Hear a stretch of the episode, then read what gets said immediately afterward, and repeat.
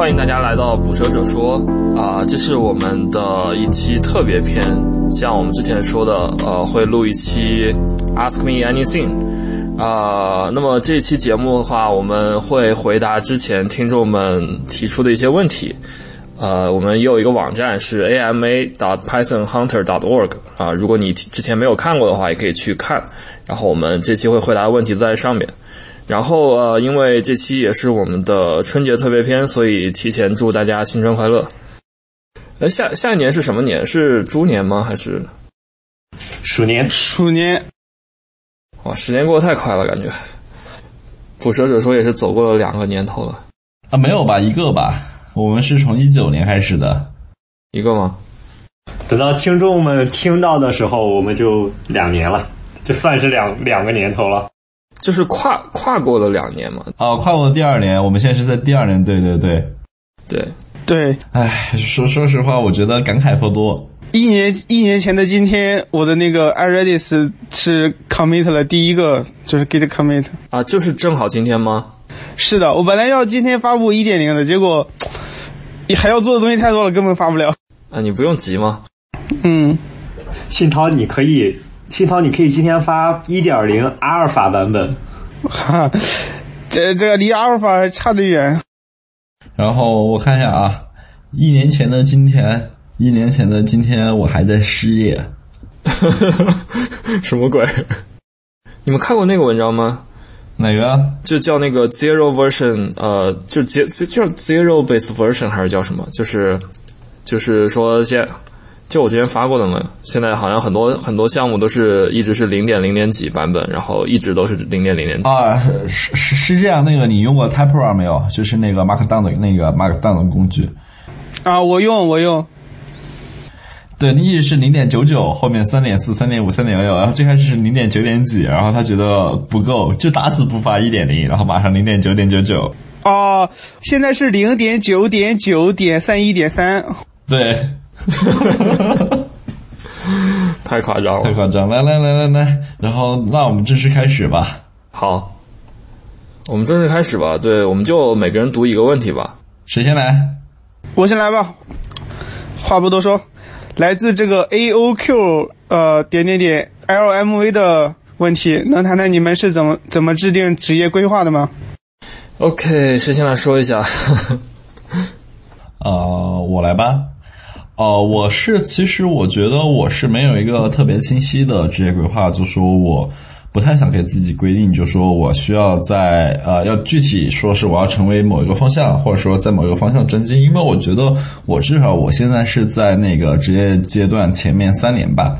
前面三年就说是还在要不断去尝试、不断去玩的时候，保证一定深度的情况下，所以说我给我自己的定的，就说是我之前一六年的时候，我刚学 Python 的时候，就之前也聊过，我给我自己定的是几个具体的事项，就比如说要去做，要去呃分享什么东西。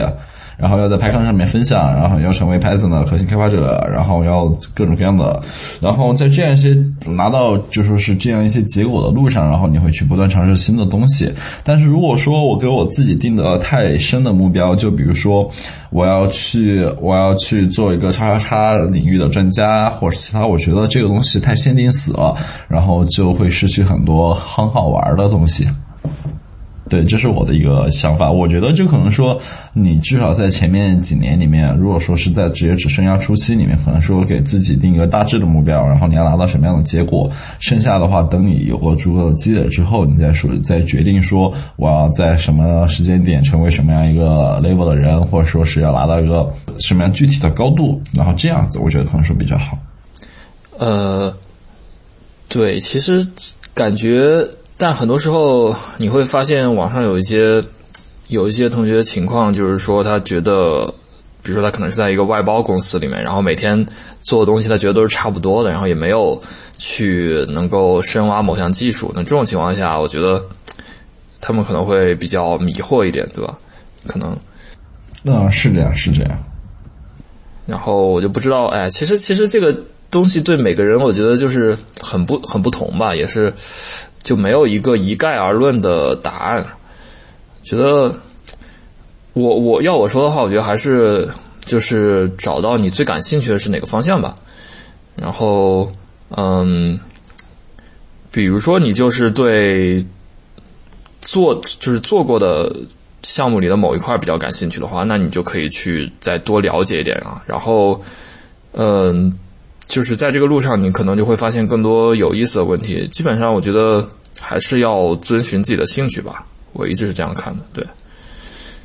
嗯，新郎和吴老师，你们有没有什么看法？我这边有一个小的经验吧，啊，就是我我不能说对所有人都适用啊，就是其实我觉得不是规划的问题了，就是嗯，我觉得你应该去思考，就是说，首先就是你感兴趣的方向是什么，其次就是，但是这个东西可能很泛，就是特别是很多同学在职业初期，我对很多方面都感兴趣，对吧？因为刚工作的时候，其实。很多这种业界的生产的环境的东西，大家都会很有兴趣，啊，我觉得就是保持兴趣去了解就好，嗯，然后等到你工作工作了一段时间，比如说三到五年的时候，嗯，对，其实我会觉得职业规划是一个很难做的事情，因为你你相当于是在预测未来嘛，嗯，然后。我觉得可能有一个更简单方案，就是你可以看你周围的人，或者是你知道的人，也不一定是你身边的，就是总有一个人是你觉得你未来想成为类似的这种人的这种这种可以给你一个简单的目标，对，然后你再去想说你打算怎么去做，嗯，就是因为其实你去看很多的技术博客也好，哪怕你是逛知乎，你会看到各种各样的程序员。对，那你倾向于你未来成为什么样的工程师？对，但我比如说，我看到轮子哥很强，但是我已经成不了他了，因为我没有办法从初中小学就开始写程序，这个已经不可能了，对吧？怎么办？我觉得就是，哦，我我比如说，我举个例子，比如说我定的目标是我想成为龟斗，呃，我我不是说我，我只是举例子说，假如我要成为龟斗的话，啊，那。你你要做什么呢？那其实听起来，你可能第一步啊，你要去找他在你距离他最近的那个阶段是什么？对你不可能一跃成为他的，对，甚至你确实是有可能一辈子都成不了他啊。但是如果你真的确认你要这么做的话，我觉得还是可以去朝某个方向去努力的，对，因为像灰豆这种，其实在拍摄界只。这就只有一个嘛，对，不可能说我定一个目标就真的去能成为他。但是你在朝着那个方向去走的时候，你在是可以不断的深入的啊。但我觉得这个可能会会偏大，对。但是对更多更多的同学来说，比如说遇到第一个坎就是，当我从一个经验轻的程序员成为一个在当前工作阶段经验比较成熟的程序员的时候，我下一步要怎么选？嗯，其实会有很多方向嘛，比如说有架构师啊，有 tech leader 啊，对吧？这种不同的方向，对，你想怎么选啊？对，我觉得这个你可以去考虑一些大家，比如说你看到的一些人，对这种，嗯，对我觉得我我对我觉得这个其实是挺好的一个，并且也比较现实的一个方案吧。然后，就你可能找一个周围你比较比较强的同事也是可以的，对吧？啊。对，但是我觉得其实还是要，就说是，但是我觉得可能说，我觉得对比职业规划更重要的一点，可能说是，首先是要保证一些基本的，就是说素养，然后就包括说你愿意去主动去探寻一些东西。然后你有，然后比如说你有一个很很很很好的提问方式，包括说整个提问的方式方法之类的。然后我觉得很多时候就，我觉得很多时候，呃，我觉得就是对于我，就是我我走过来的话，我觉得可能说对于我们新人而言，很多时候其实职业规划对于我们来说还是太 level 了一点。但是它最重要的就说是做事的态度和做事的方式，在职业初期的话是，我觉得可能说是比规划还要重要的一点东西。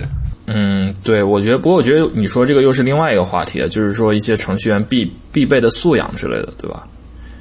对，对，对，对，对。不过，不过说一个题外话，对我，呃，那个九 M 的话，你算是我当时的引路人呢。然后，对，但是我看刚开始学 Python 的时候，我是把你的那个知乎答案和你的博客翻了一遍的。然后我当时立，然后认真要玩知乎之后，我要立的一个 flag 就是我要成，我要成为和你互粉的男人。好吧，感觉有点惭愧，嗯，来，信涛，你有什么想说的没有？我我其实跟找嗯你们差不多，就是我也没有什么特别明确的职业规划，但是我跟温老师一样，我有一些就是嗯特别想成为的人，在现实生活中有，在嗯网上也有，比如说那个 Redis 的作者 i t i n r a c e 就是他的博客总是能给别人很多启发，而且就是你看起来他的项目都是一些 C 语言的，但是他可以用 C 语言写的非常优雅，就是非常。让别人一看就非常明白。很多人跟我说过，就是他们看 Redis 的源代码，都都惊讶，原来 C 语言都可以写成这样。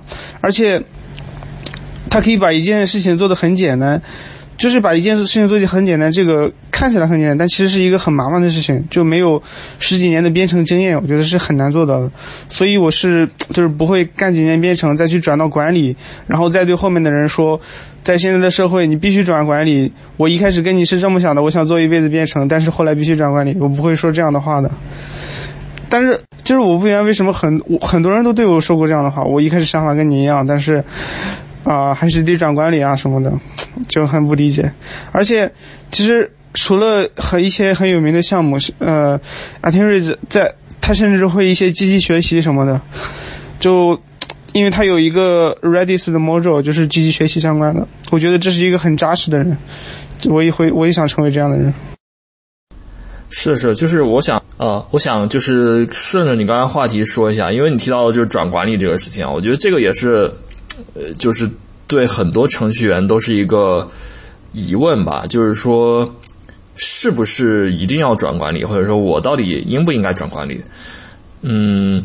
就尤其是现在，你看很多大厂，对吧？我就不点名了，就说啊，到三十五岁，然后你可能就要要把你给裁了，然后，对吧？这种情况下，程序员就会比较有危机感，那就觉得说我到那个时候还能不能继续写代码？就即使说我想写代码的话，对，我不知道你们怎么看这个问题？啊，其实说实话，我觉得你三十五岁，如果我觉得这个东西随缘就好，因为其实转管理之后，你三十五岁该被裁的还是会被裁。因为，因为其实说实话，对，其实其实拍的时候，其实就比如说某场还有某就接某场某场某场，然后大家自行的入座，然后就所谓的三十五岁的就说是 underline 的那个规则的话，就说，呃，不管是你是不是技术，就不管你是不是技术，不管你是不是管理，它其实是药材的话是统一画条线，然后一个业务线一个业务线的分人。我觉得这个东西的话还是。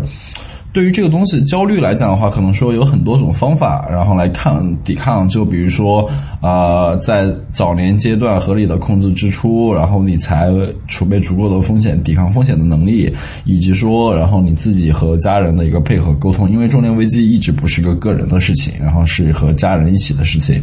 然后除了这方面以外，然后对于个人而言，更重要的就还是看你自己想干什么。然后，因为三十五岁这个阶段，我其实还是那句话，你该被裁的，你不会不被裁；你不会被裁的，你你你转你转不转管，你都不会被裁。嗯，OK，我觉得你说这个好好现实啊，但是可能可能就是这样子。对，对，还有一个问题就是说，可能在中国的话，嗯，管理被认为地位更高，或者说他就是能拿到更高的薪水。所以导致就是说，程序员还是觉得我要往一个更高的 level 发展，那这个 level 就是管理，也是有这样一个情况。对，嗯，是这样，对对，这个是好，这个是客观存在的事实吧。但是我觉得可能更可能更多人来说的话，我觉得就还是那句话，你你看你自己想，因为你。因为你要，我觉得要确保一点，你是因为想去转管理而去转的，就是你想去做管理而去转的管理，而不是说你在某一方面做不下去了，然后再去转的另一方面。我觉得这是两个不同的概念。嗯，OK。呃，温老师，你有没有什么要补充的？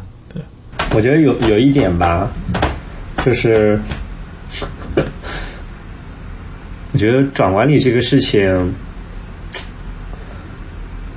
一方面是被，我觉得是同时被两拨人给妖魔化了，就是一波是啊，在中国这个不转管理你就没有出路啊，然后就把他给妖魔化了。然后另外一个就是啊，在中国，比如说你只有转管理，你才能拿更高的 level，才能拿到这个职级。就是我觉得一边是既得利益者，一边是危机感，就是那种没有得到的人，然后这个两边的极端的人，其实都在妖魔化这件事情。他不是妖魔化，应该是把把他，应该是叫，呃，我也不知道应该怎么说，应该不是妖魔化，妖魔化是在是在说他不好嘛？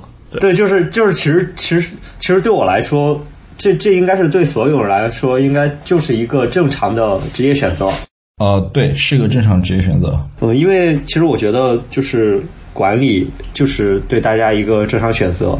啊、当然现状是，其实在中国的话，呃，目前因为我们这个互联网其实也是新兴的比较晚嘛，而且其实大家还是注注重在这种业务的这种竞争上，所以说很多人会觉得啊，三十五岁被裁啊，四十岁被裁啊，但是其实你也会发现，呃，知乎上有很多人说，我现在三十五，我现在四十，我在写代码，然后，而且我可能还专门搞了一个公司，然后招了一批和我差不多的，然后我们配合的还都很好，因为都比较有经验，啊，嗯，我觉得这个还是看你的选择吧，就是你想成为，就是在职业上，就是首先我们说做技术还是做管理，你应该是把它先区分它是你的职业啊，它可能和你本身的技术追求也没有太大的关系，就是不是意味着这两方面你选择了哪一方面之后，你就可以说。我可以不再怎么学习技术啊之类的，这个是肯定不行的啊。然后其次就是，那相对于比如说我们认为说有架构师或者是这种啊管理或者是或者其他的吧，啊，然后我觉得还是这个事情，如果你想在职业上继续突破，那你就要考虑说你你愿不愿意去解决什么样的问题，然后选择什么样的道路啊，比如说。当你选择管理的时候，就意味着其实你要解决很多的非技术问题啊，其实你是要牺牲很多时间的。那你的目标应该是说，我能通过投身于管理，然后使整个团队有更大的产出或更有效的产出啊，或者说能够通过组织一个小的组织来让整个更大的组织有更突出的收益。啊，就是首先你要是否认可这个事情，以及你是否愿意做这个事情，然后你再去做，不然的话，你只是单纯的因为，哎，他们都说我如果继续写代码，写到二十八岁，写到三十岁以后就写不动了，然后你强行转一把，我觉得不是一个好的结果啊，对，对，特别是那种比如说技术本身特别突出的话，那你的兴趣又不在于那方面，就是我就是不想。因为和人打交道就是很复杂嘛，我就是不想说做太多的这种事情。是，那我觉得也有架构师啊，对，或者说其实不断的提升自己的技术，其实是有很多路可以选的。我身边也有一些同学就是我不喜欢做的那种事情，那我就磨练自己的技术，最后进大厂，先进中国的大的外企，然后 transfer 出去，对，然后可以持续的走这条路，对，就是选择还是很多的啊。嗯，OK。对，我其实很同意文老师就说，呃，就一句话就说是你要是认可这件事，然后而且你愿意去做这件事，然后你才去做，而不是说被逼无奈，说我是因为其他原因，我被逼无奈来做一个 backup，然后我才来选这条路。否，呃，如果说你这样做了，其实你你转这条路之后，你也不会拿到一个非常好的结果。呃，对我刚才想说，其实。啊，就是决定要不要转管理，应该这个事情，首先你得对它有一个比较清醒的认识吧。就是说，转和不转的利弊分别是怎么样的。然后以，在我个人看来的话，转管理的好处就是说，嗯，management 这方面的经验以及技巧，其实它是比较通用的。就相当于你在一个小组里面。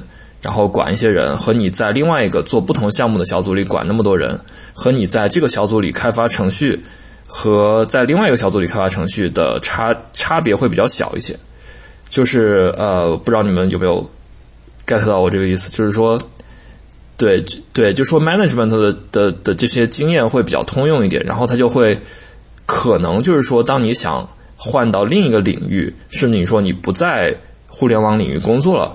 然后它也能给你一定的这种竞争力，然后，但是我觉得它的劣势，呃，就是不好的地方就在于说，你做了一段时间 manager，然后想转回来再去写代码，这个事情会比较的困难。就是一般大家都说做管理好几年，代码就啊都忘了怎么怎么着，确实是有这种情况。对，所以，所以就像比如说，你可能做一个架构师的话，你可能还是会写一点代码，然后你不至于说完全把这部分技能丢掉。所以可能，对，就是我觉得大家都是要认清楚利弊吧，这个是比较重要的。对我其实很赞同你刚才说的，就像我们上一期在那个 S P 二好像就说是呃工作三年那一期我们聊过的，就是说其实即便是你做好技术，纯粹的就说是你 I C 的职位，就说技术的一个岗位，你你要继续往下升下去，升下去，你你的一个 manage 的一个就说是 management 的一个技能肯定是不可少的，不管说是你。呃，你去，呃，manage 一个项目，或者说是去调动资源，或者说其他的，这个东西是肯定必不可少的。因为现在早早就已经过了那种，就是说早期开荒时代、洪荒时代那种单单枪匹马一个人，我一个人就是一个军队的那种时期了。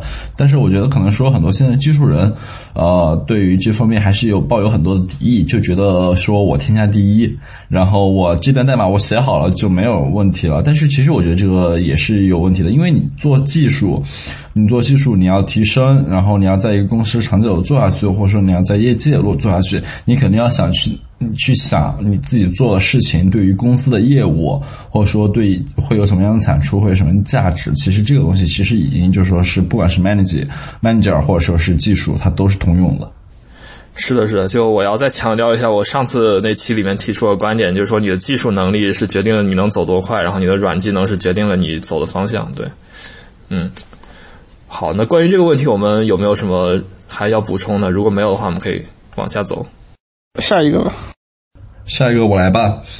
然后，对于一门编程语言来说，掌握程度分为几个等级？每一个等级是怎么定义的？啊，这个问题是张博洋同学提的。对。对，我觉得应该是这么念，嗯，对这个问题，我觉得我觉得蛮有意思的，嗯，呃，我可以先抛砖引玉一下吧，就是之前在知乎上有一个问题是说，呃，什么样就是掌握掌握 Python 还是说是掌握某一门语言到什么样才叫做精通？然后我当时的回答就是说，首先你得判断一下你到底需不需要精通这门语言，就是。比如说，我当时举的一个例子，就是一个 Python 的核心开发者，也是我们当时在上海聊过的 Paul，他是 Python 的核心开发者。那你可能会认为他是世界上对 Python 最了解的那么几个人之一，但其实他说他对 Python VM 的那些 C 代码基本完全都不懂，因为他给 Python 贡献的那部分用不到这些。但是他还是一个 Python 的核心开发者，然后他把他的那部分工作做得非常好。所以我觉得就是掌握程度分几个等级，其实是取决于你要用这门语言来做什么。然后单纯的就是说，我想提升到最高等级，就掌握这门语言的一切是意义不大的。我是这样看的。哦，是的，我我自己给我自己之前就说是，呃，定的话就说是。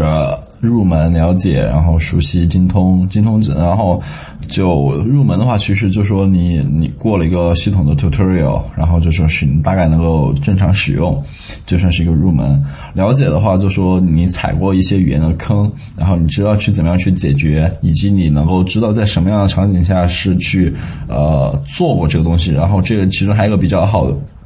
比较重要的一个标志，就说是你大概去阅读过这个语言的呃常用的相相关的官方文档。对，然后以及对周边的库有个不错的掌握度，这算是了解。然后熟悉的话，熟悉我觉得就说是你大概去系统的阅阅读过这个语言实现实现的一部分或者是全部，然后你遇到过一些问题，你能够去常就是常见或者主要的问题，你能够去解决它，或者说是找到思路去解决它，排查出问题。然后的话，我觉得这是熟悉。然后精通的话，就像刚才你说的，了解这个语言的，掌握这个语言的方方面面。这是我的一个定义，所以说我现在在简历上，我一般都是写，呃，了解或者说勉强熟悉，勉强熟悉这个写上去不太好，我感觉。但总之不要不要写精通，对，啊，对，是，对对对对对，这个应该大家是有共识的，嗯，对。其实我觉得，就是说，常用如果说你要专注于这方面的话，熟悉其实是一个很宽泛的概念，就意思说你要去踩过很多坑，踩过很多坑，然后去了解过对应的坑的原理，或者说你能够很清楚的明白这个它适用的地方和不适用的地方，这样一套东西才能够算是你熟悉这个整个一套。OK，新涛文老师，你们来发表一下你们的意见。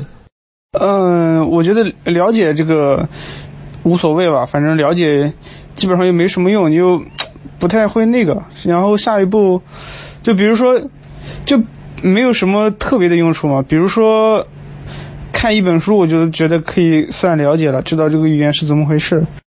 对，下一个阶段就是，嗯，你能在用这个语言工作。比如说，我觉得我现现在的 Java 就是这样，但是很多东西我都要去 Stack Overflow 查，比如说怎么计算一个 double array 的平均数，这个不查我我是我有点写不出来，因为很对很复杂，它竟然没有一个内置的函数，就这样。我现在写 Java 都要每天去查很多东西，然后下一个阶段是熟悉。这是第三个阶段，一共四个阶段。熟悉就是你你啊、知道这一个东西在这个语言里是要怎么写，比如说 log 在 Java 里面怎么做，在 Python 里面怎么做，然后一些做事情的方式，比如说啊、在 Jango 里面是怎么怎么做的。就我很见过很多程序员在写 Django 的时候用 Java 的方式写，他们搞了很多很多层，因为 Django 就一个 Vue model 就渲染出来就可以了，但是他们搞了一些啊、DL 层，呃，不是 DO 层，啊、service 层就是 controller，呃呃是 inter integration 还有一些，反正搞得很复杂。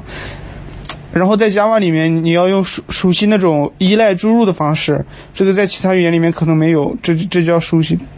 还有 Elixir 要熟悉一种，嗯，Gen Server 的写法，这个跟其他语言说白了就是这个，说白了就是一些最佳实践嘛，对吧？对，就是在这个语言里，你做这件事情应该怎么做。但如果其实你会，你你比较比较熟悉一门语言了，你换到另一门语言的时候，你就想一想，我在这个语言是用对应原来语言的什么 lip 然后对应什么样的方式，应该也比较快。然后下一个阶段是最后一个阶段，我觉得就是你要熟悉这个语言是怎么设计的，它设计它的人是怎么想的，未来有什么方向。啊、然后这个其实我觉得离能贡献代码也不算太远了。接下来你要做的就是根据这些思想再去看一下代码嘛，看一下具体是怎么写的。然后你如果你有什么 bug fix 或者 feature 的话，你就我觉得有能力去改了。嗯，那，这里我要我要补充一点啊，就说是你其实给某一门语言贡献代码，其实并不是一个特别难的事情。然后的话，就还是说你要去发现问题，然后你去解决问题，然后对应的提 patch。因为因为其实你提代码分为两种嘛，一种就是 bug 的 fetch，一些简单 bug 的 fetch，还有一种就说是比较重重要的 bug，就是横跨多版本，然后又比较难处理的那种 bug 的 fetch，还有那个 patch，还有就是那个。呃，就比如说一个新的 feature 的引入之类的东西，我觉得是这是两两种不同的难度。对我，我补充一下第三点，就我觉得可以写，就是在 Python 里面就叫 Pythonic。比如说你写一个循环，一个数组无限循环，一二三一二三一二三，呃，你可以写一个 iterator，但是有更好的方式是 itertools 里面有一个 circle 的方法，就可以无限循环。就对这些内置库比较熟悉，而且就算你自己写 iterator 也能写的比较 Pythonic。就就这种，在这个语言里面很舒服。嗯，是。啊，文老师，你有什么要补充的没有？嗯，我我其实看法和新涛类似了，就是，但是我我觉得有一个前提，就是掌握程度分几个等级这个事情，呃，我不确认它有没有一个恒定的标准。就是我前一段时间还在知乎写过一个回答，就是我是一个普通人，我想用 Python 操作一些 Excel 来完成我日常的工作，和我是一个程序员，我想用 Python 完成我日常的工作，其实它是完全不一样的。对，就是对普通人来说，我我觉得，就是可能在程序员看来，他的 Python 程度很稀松，对，特别不行。但是他只要完成了工作，我觉得对他来说，他已经算是熟练掌握 Python 了。啊，就他没必要再往后走了。对，这个也是我之前说的嘛，就是说你要根据你的需求，你要做什么来决定你要掌握到什么程度。我觉得，对，那我们的听众大部分还是工程师嘛。对，如果如果让我来定义，我我不是说这个定义准确啊，我只能简单的区分。那我觉得了解就是你学会了一门语言的基础的控制流，对，然后了解了它的基本语法，对我我就基本上认为你可以是了解了，就是你简单的去用过了。对，那熟悉的话，我认为就是你能把这个你想要的结果通过这门语言最后实现出来。啊也也算是勉强的熟悉，就是你知道了一些常用的写法呀之类的，但是精通我觉得没有定义。那在熟悉之上啊，或者说我觉得熟悉的定义应该更高一点，就是你了解这门语言的最佳实践，这门语言的生态规范，以及这门语言的它自身的语言哲学。啊，就是你不能说。我写 Python，我 raise error 特别爽。我去写 Golang，我就到处 panic。对，呃，当当然，其实我我我不喜欢 return error 这种形式了。但是如果你想做一个工业级的这种生产环境的项目，你肯定要跟着 Go 浪的生态环境走。那这样的话，以后它的更新，它的新的库的出现，才能让你去快速的接进接入进来。对，就是，嗯。呃，对我我我觉得你们刚才说的有一个共同点，就是说了解可能是了解某一门语言的语法，对吧？然后就是说能写出在语法上正确的的的程序，然后的话熟悉就是说能够写出在这个语言里是最优的写法。就是你们刚才说，其实可以总结，可以总结成这样的一个，我觉得，对我我觉得可以吧。其实是这样，我觉得就是说，你了解只是说单纯了解语法的话，其实你顶多能算入门。就说你能写出正确语法东西，我觉得你只是说入门，你了解算不上。因为我自己觉得了解的话，可能说你是要需要去了解，就说是去知道，呃，除了知道就正确语法怎么写以外，你要去知道这个呃一门语言的一些就说是实践，一些排查思，就说怎么去调试，还有一些简单的问题的排查思路。我觉得这是一个就觉得了解的一个定义。而熟悉的话，就像比如说刚才说，你正确的使用常那个问题的排查与还是就是主要是看你对于。问题的排查和其他的能力，但问题的排查和其他能力，并不是说好像和语言好像和语言无关呀。很很多时候其实是和语言无关的，我觉得，对对吧？呃，这倒也是，但是我觉得就可能说你去排查一个关于语言相关的，就说是比如说你常见怎么调试，就说是你一个服务，然后你怎么样去阅读它代码，然后然后比如说你你线上服务出你这个是用什么写的，然后你用什么工具去调试，我觉得对于这样一些周边的那个生态的，就说是工具和调试方法的一个掌握程度，是区分了解和熟悉的一个比较重要的一个分水岭。啊啊，这个我也同意，对。就是说，你对于这个语言的生态一定要要掌握，就不光其实不光一门语言，永远不光是这门语言本身，对，对对是这样的。我对我觉得可能说，如果说你只是说我单纯的熟悉语法，我觉得可能说那只是说一个入门或者其他的，因为了解其实我觉得是要能够正常的去，就说是，呃，就应该叫应该应该叫 workable，就说是可以用来简单日常工作使用的，就说是叫做了解。好，OK。呃，好，我觉得这个问题我们讨论的已经比较充分了。然后下一个问题我来吧，是齐香阳同学提出的。他的问题是说，如果只会 Python 的程序员应该选哪一门语言作为第二语言？可以从技术投资和基本技能提升的角度来讲讲吗？先推荐语言吧。我我我我想推荐英语。哈哈哈哈哈！可以，我我不太清楚这位这位这位同学，他说他只会 Python，呃，是一个什么概念啊？呃，他应该是编程语言，他应该是编程语言。对对对对，哦，好，我先略过英语那个，我我会觉得从技术投资角度来讲的话，我们假设如果真的存在技术投资这个概念的话，嗯，那我觉得如果你已经掌握了一门语言，嗯。然后我会觉得你投资某一个理论的方向，会比你再去立刻学一门新的语言，可能收益会大一些。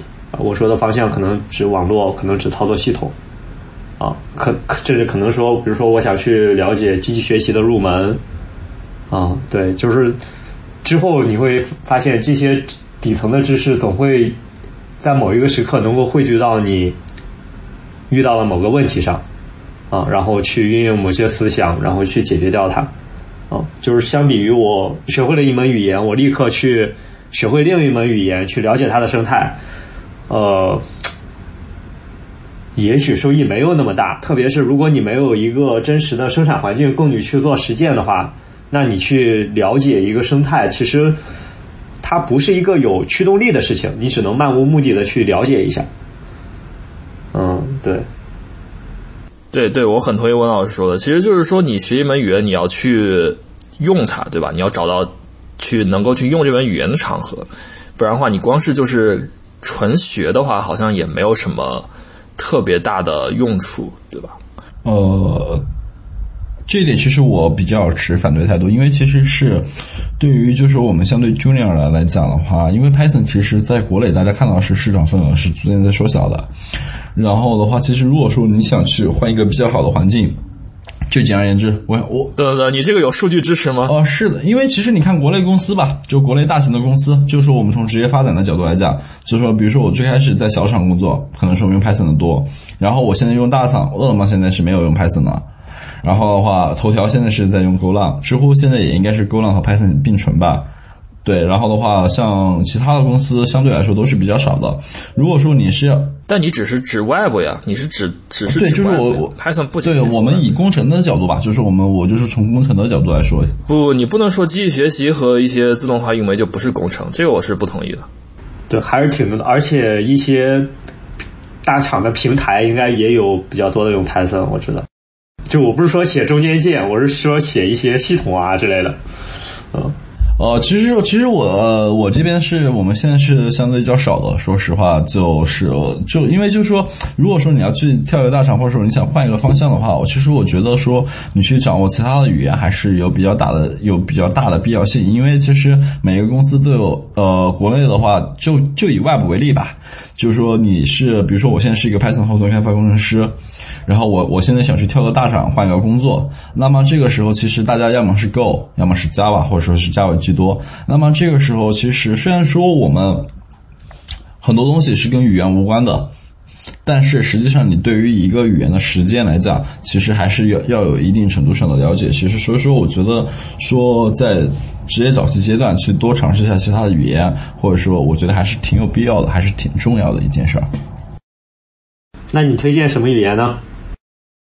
呃，如果说只是说从那个暴力出奇迹，就说为了找工作的角度来讲，毫无疑问推荐 Java 吧。然后，因为其实对于就说外部或者说是整个呃开发这一块来讲的话，Java 无论是生态还是可以找到例子，还是说整个学习的难易程度都是首选吧。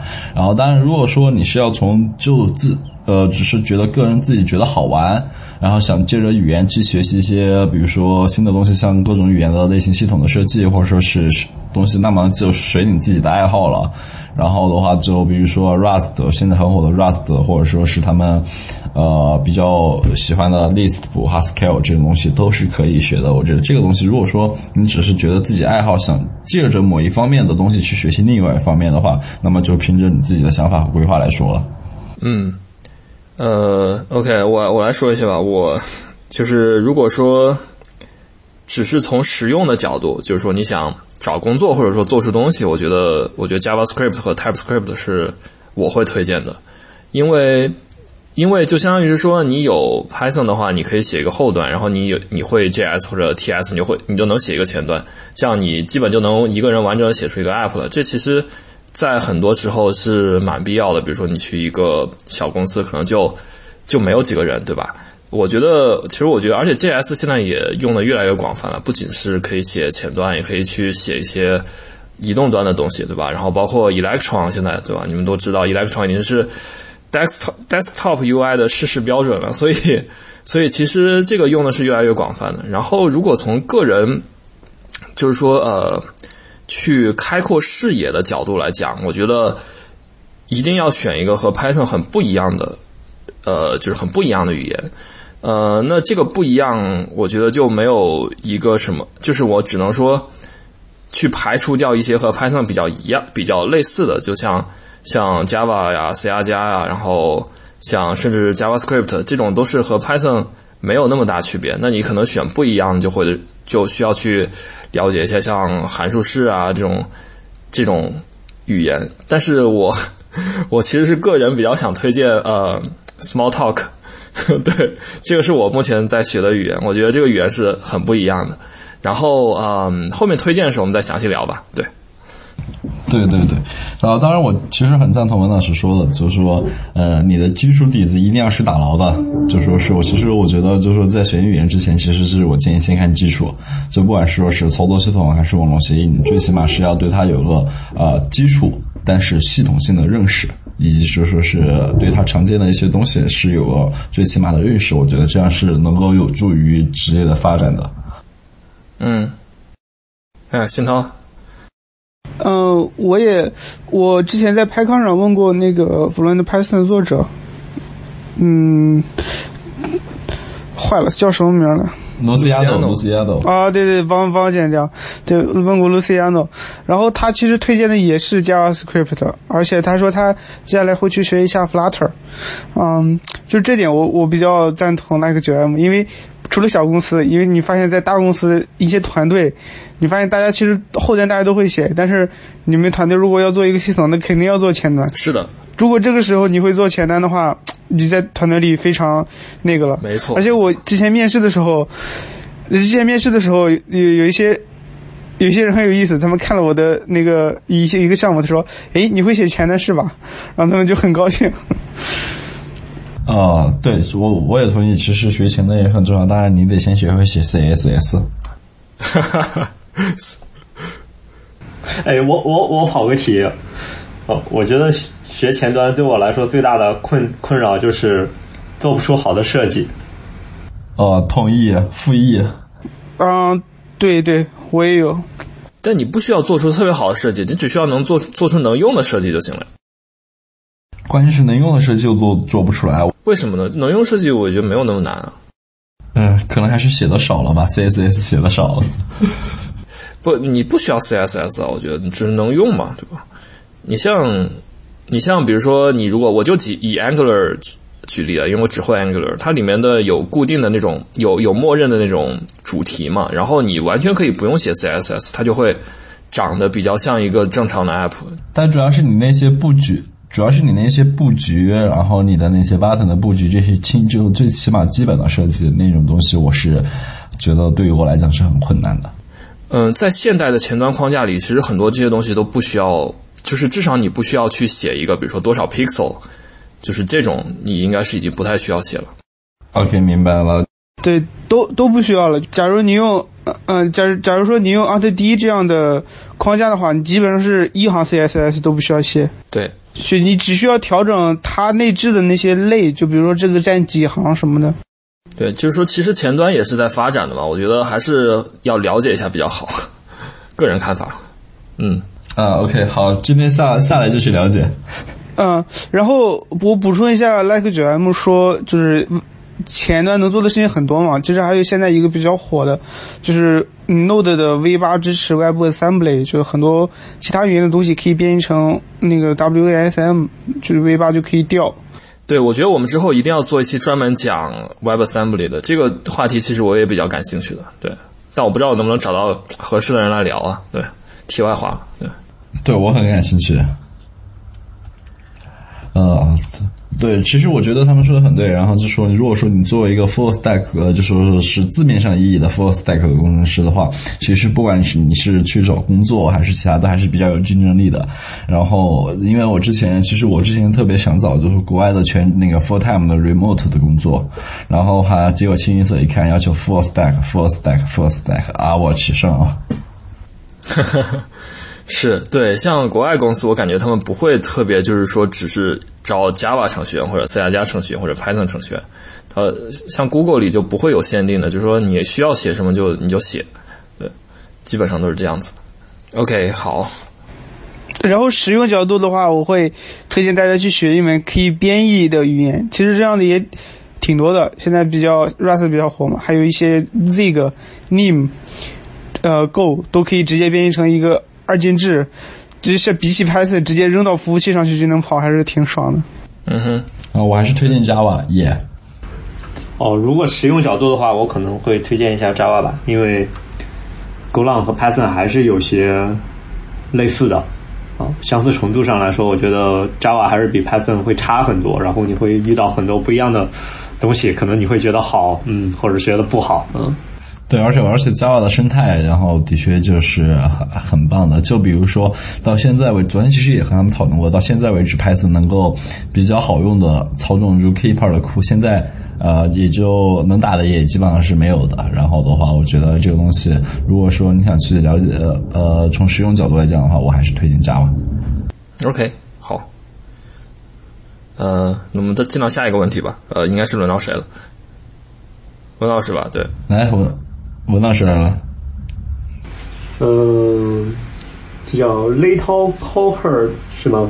这位同学，他提问说，怎样才能进大厂？来，我们先邀请目前厂厂牌里最大的在 Google 的同学 Luck M 回答一下。OK，呃，如何进大厂？嗯，其实我的观察就是说，仅仅仅是我的观察，不一定是就是普遍现象，没有没有统计数据支持。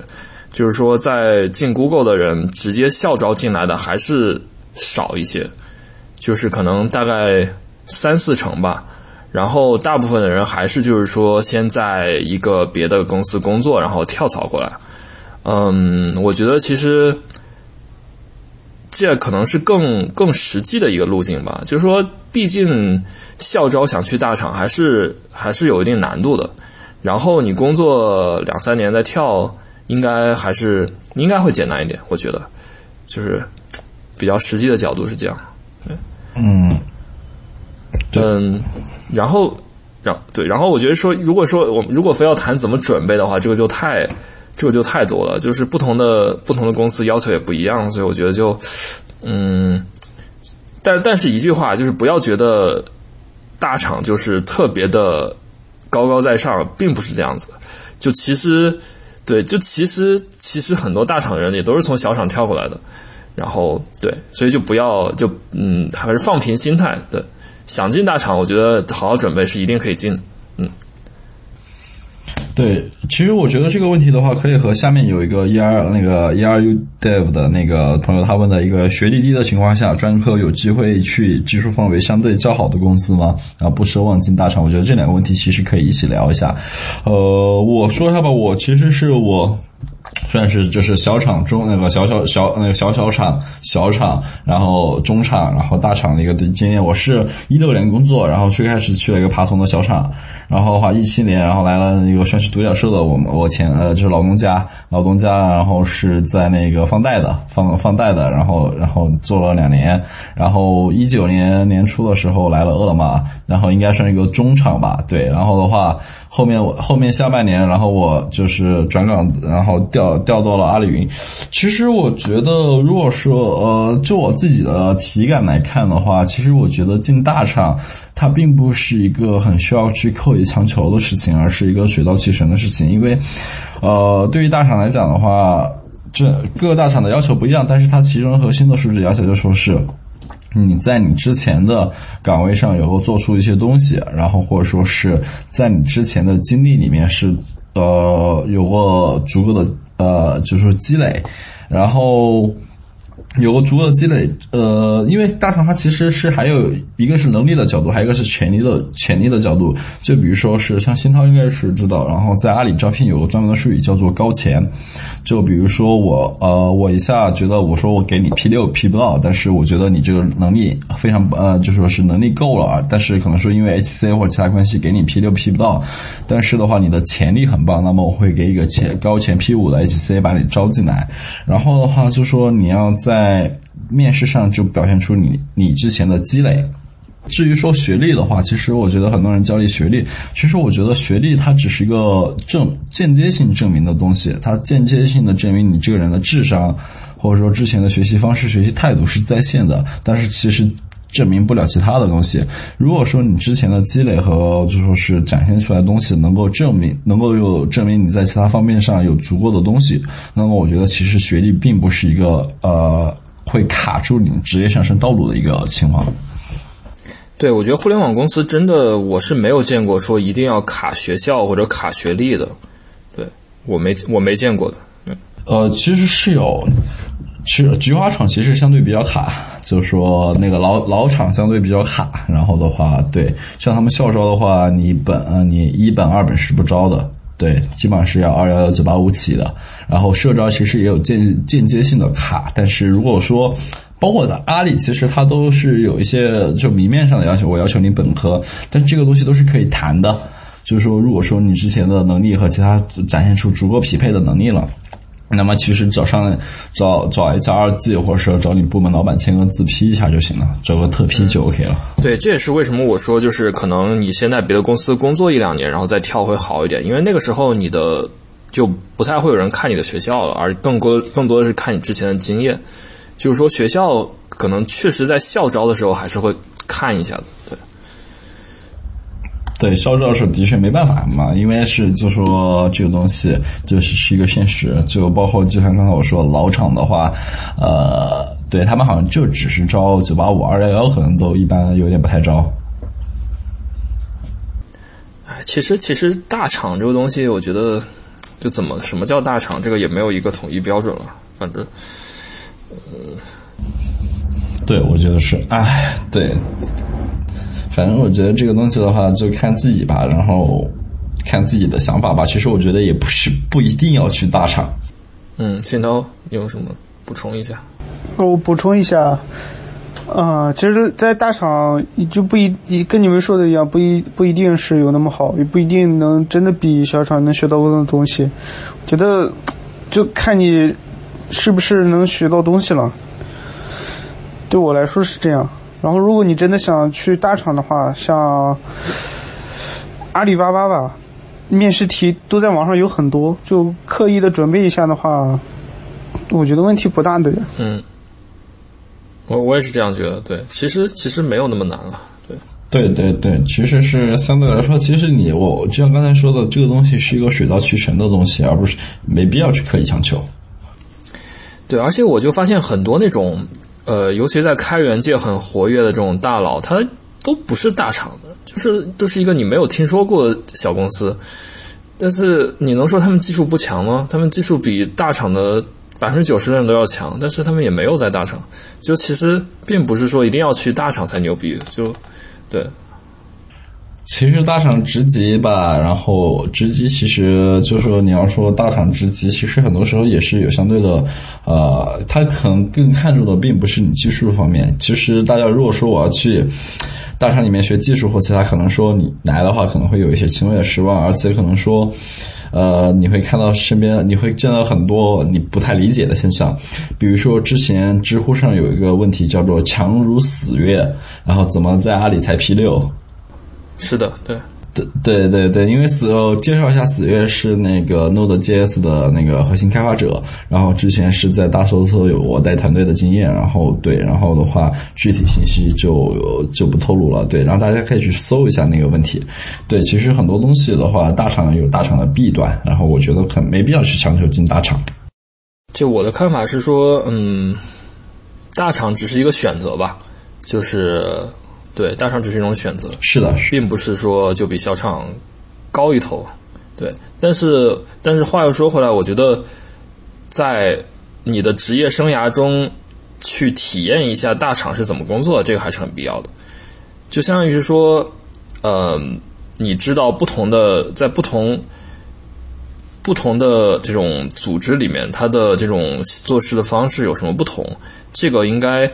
不论你之后是在大厂还是在小厂工作，有这样一个对比，其实都会对你有一定的帮助。我觉得，嗯，啊，是啊，是，我觉得这个是是真的。但是我觉得，反正就一切就这种东西，没必要强求，没必要就是说把自己搞得很焦虑。这个东西的话，就你经验到了，水到渠成，然后想换个环境看一看，水到渠成，跳过去就 OK 了，没什么必要特别强求的。OK，好，文老师，你要不要补充一下？哦，我就针对这个回答提问的这个同学吧，他问怎么能进大厂，其实我不太清楚，他是在校学生还是已经毕业工作的人。如果在校学生的话，那如果你能找到大厂的实习，那肯定校招的时候，然后会更有优势一些。啊，对，然后就是同我说的是同等水平下，大家可能比如说招聘的呃面试官啊，可能会倾向于说有过经验的同学，啊，对，以及说如果你是已经工作的人的话，那就准备准备面进去就好啊。对，就是其实我我会觉得大厂的招聘标准还蛮透明的，就是以及网上有 N 多人在说我。我想去什么岗位，然后一般都要经历什么样的面试？那你把那个作为参考去学习那方面的知识就 OK 了。对，越大的厂，网上的题越多。嗯，然后我我给个建议啊，就是去大厂之前，如果有能力的话，你最好能够提前知道，提前去了解你要去的那个部门在做什么，对，部门内的情况是什么样的，就是因为。大厂本身特别大，不同的部门可能差异也会特别大。嗯，但是这个方面可能还这个方面可能要注意一下方式方法，因为对于有些公司来讲，你去了解它具体做什么东西的话，可能会涉及数据泄露和违规，所以这方面可能还是要注意一下。你找工作你怕什么？你对啊，嗯，就是比如说工作内容啊、团队氛围啊，对吧？这种。嗯，对对对，这方面是可以的。但是的话，可能说，如果说你要去打听一下面试官信息这种东西的话，那么就毫无疑问是违规了。啊，对，这种你也打听不到，我觉得。呃，其实有可能会打听到的。如果你能打听到，说明你这个厂不够大，我觉得。呃，对，是这倒也是。OK，好，那我们往下吧。嗯，呃，这个我来说吧。呃，这个问题是 on on。啊，我也不知道怎么念，反正是某个同学提的，说你们平时会积累自己设计的一些代码案例吗？以什么样的方式？呃，说实话，这个问题我不是特别懂啊，然后，呃，我就交给你们来回答吧。嗯，我觉得他的名字好像是乌班图改过来的，名字不重要，对。呃，我觉得他可能是想问，他可能是想问，把你们会把。平时把日常自己工作中的写的，觉得自己比较满意的代码，或者说一些常见的代码，就比如说日志，或者说就使用频率比较高的代码，把它积累下来嘛。如果是积累的话，会用什么方式去积累？哦我我先来吧，我不会积累，呃，就是我先说，就是。我可能，比如说，我有的时候去改善自己原有的代码的时候，会突然迸发出“哦，这样写很好，这样写是最佳实践”，但是我不会专门记下来，因为我觉得，就是当你意识到的时候，其实你就已经理解了这个为什么好，为什么不好，其实它就自然而然的就会印在你的脑海里。对，所以我没有这种说积累自己代码的习惯。那我，我确实有有一些积累的代码，都是说。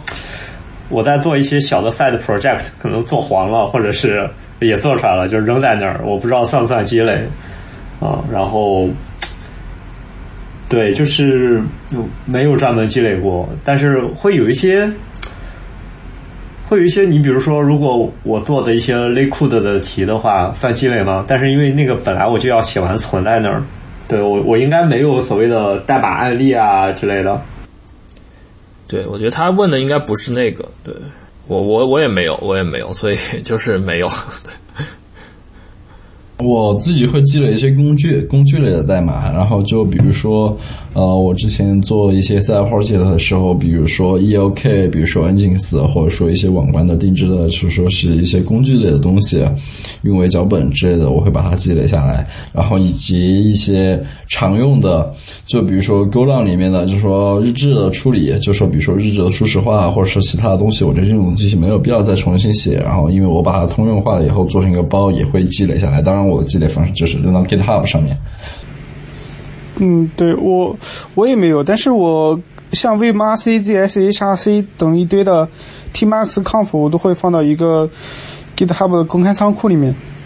然后我自己的一些安装 Nginx 的一些东西，有一个马嗯 Ansible 的仓库叫 My Ansible，是一个私密的仓库。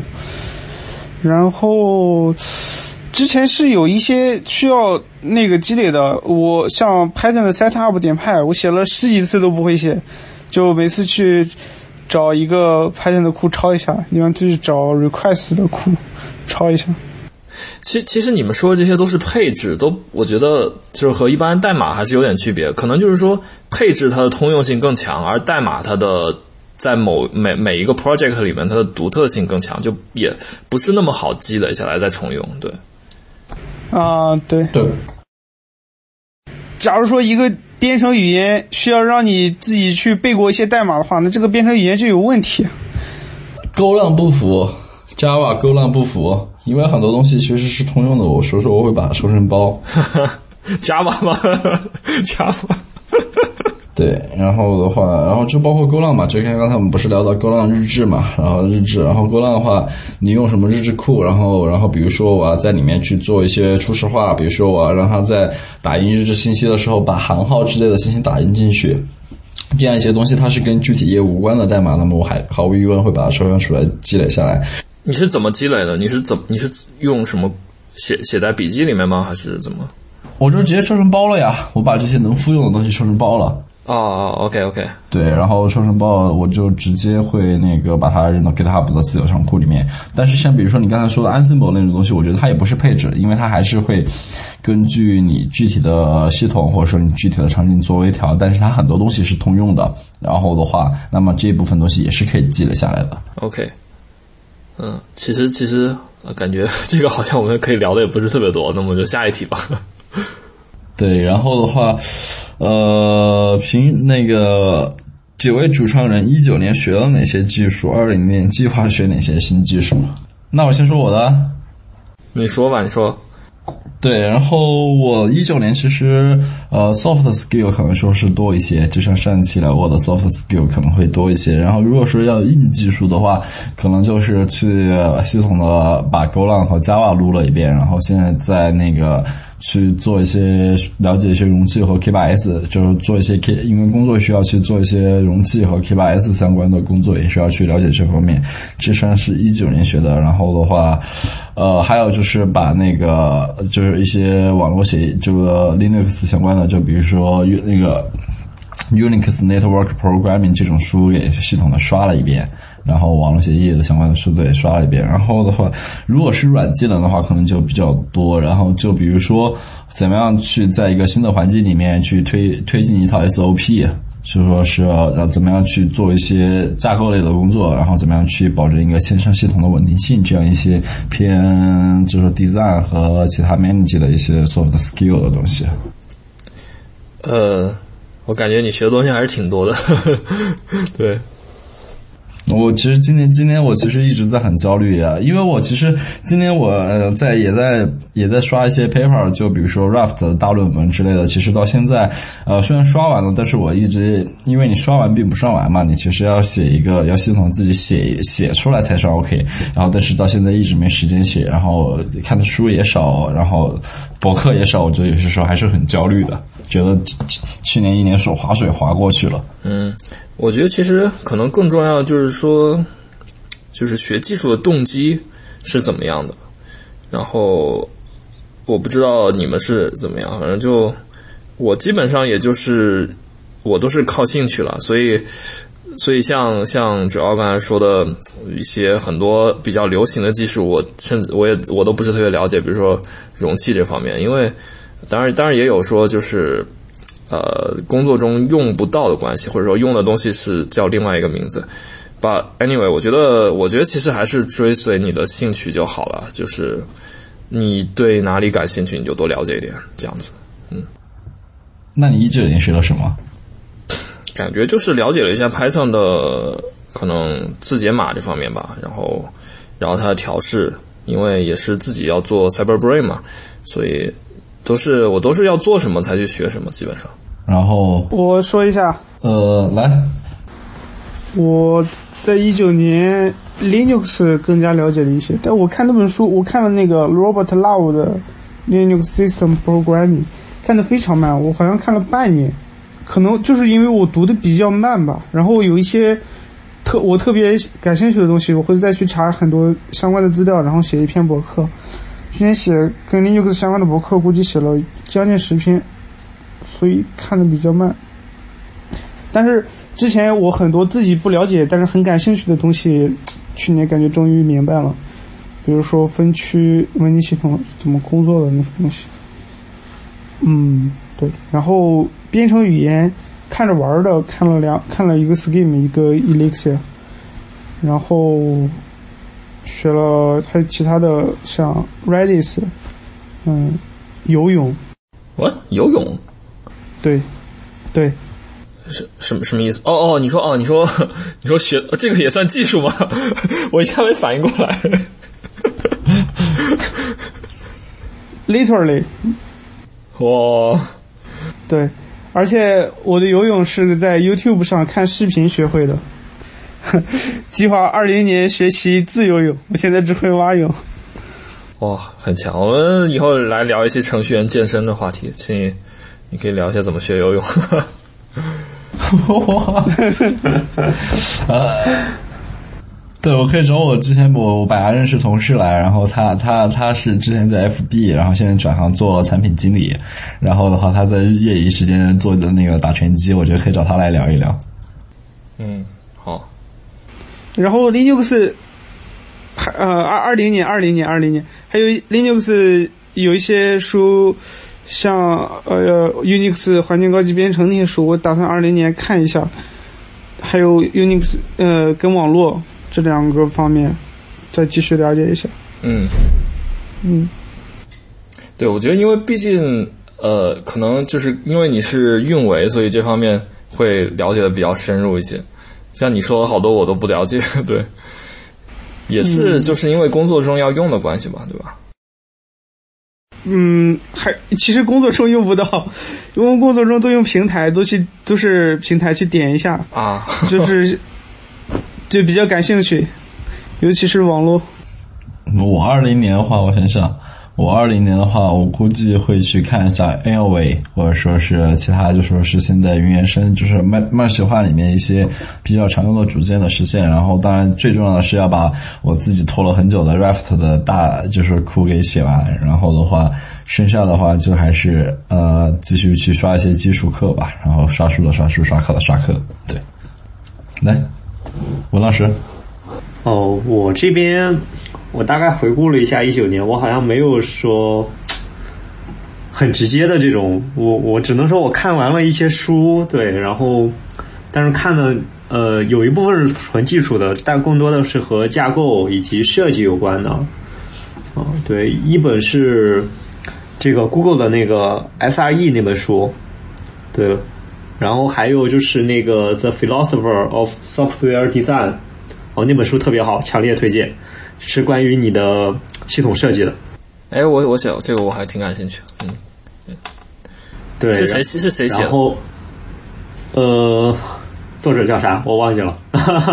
他在 YouTube 上还有一个同样的演讲，但是那本书真的讲的特别好，而且特别薄的一本书。对，然后还有一本书是 Clean Architecture，对，是讲如何设计架构的。啊，这个蛮有名的，对，对。但是理论上，我刚才说的那本书要比这个还有名啊！但是那本书可能是一八年的，嗯，对，然后，然后还看了什么呢？还有数据库相关的，因为其实之前经常用数据库嘛，但是对于数据库底层的一些，比如说索引优化是怎么做的呀，其实没有特别多的了解。然后当时看了一篇很长的博文，啃了好久，呃，叫叫啥来着？叫叫 How does a relational database work？就是一个关系型数据库是如何工作的啊？呃，当然，如果这本这个，如果你配上你之前那个很有名的那个 DDRA 那本书，设计数据密集型应用的那本书，对，那这两这两个配合看会好一些啊。会讲对，就是这两本书，我觉得好处都是说不是很告诉你特别。细的点，而是告诉你这种说原理，就是我们基于什么样的场景选择什么样的结构，然后在此基础之上，然后拥有了哪些特性，丢失了哪些特性，对，我觉得还是一本很不错的书。我我觉得 DDI 这本书非常好，就是因为作者就告诉你你需要知道的一些原理就够了，就不是非常细，完全没有抄什么文档啊什么的。对，我觉得这本书其实是适合所有在用数据库的人去看的。对你可能不是 DBA，你可能不是专门做数据库开发的，可能不是做数据库运维的，但是你看了之后，我觉得你已经知道就知道了你需要知道的大部分东西。对，而且你随着他的书，你可以深入，就是他会告诉你，就像文档型数据库跟各种索引是怎么工作的。我印象比较深的就是他介绍 KV 的时候，他只用两行 shell 就实现了一个呃 KV 的数据库，就是一个 set 一个 get，对，特别特别就是看完特别那个清楚。而且我觉得这个人真的写的是一本好书，就是假如说他写的再细一点，你读完了那本书，你基本上能知道的就这么多，你记住的那么多，但他这本书就写的恰到好处。嗯，不过我感觉我很多时候读这个读这种比较厚的技术书，就很难记住它里面讲的东西。这个我也是比较可能因为我记忆力不太好，所以我不知道你们能不能。对，不很正，很正常，很正常。我我读完一本书，可能最后只能记住五分之一，啊，甚至还不到。五分之一很高了，我觉得我可能十分之一吧。就是就是就是你你看完之后，你当时觉得哇讲的好厉害，然后之后你就可能只对某个名词有印象了，然后你你就忘记了。但是但是你总有一部分你能记住的，嗯，对，确实好难都记住啊，我觉得还是很难的。呃，我我我记得在推特上看家园老师说过一句，他说如果看一本书能有一句话就是你觉得讲的特别好，或者说让你学到一些东西，就是值得看的。对我就是突然想到，对，然后一九年还学了，我觉得不少确实是软技能的书啊，对，看了很多啊。如果推荐，我就只推荐一本吧，那本书可能是在前年特别火，叫《原则》。对我。对，我觉得还是一本不错的书的啊。然后其他的，我一九年也在学游泳，也是通过 YouTube 学的。但是我和谢涛不一样的是，我没坚持下来，因为学到一半的时候，那个游泳馆装修，然后我的学习进程被迫中断，然后就没有持续下去啊。对他好像装修了三个月还是多久？对，然后二零年我打算学的话，其实有。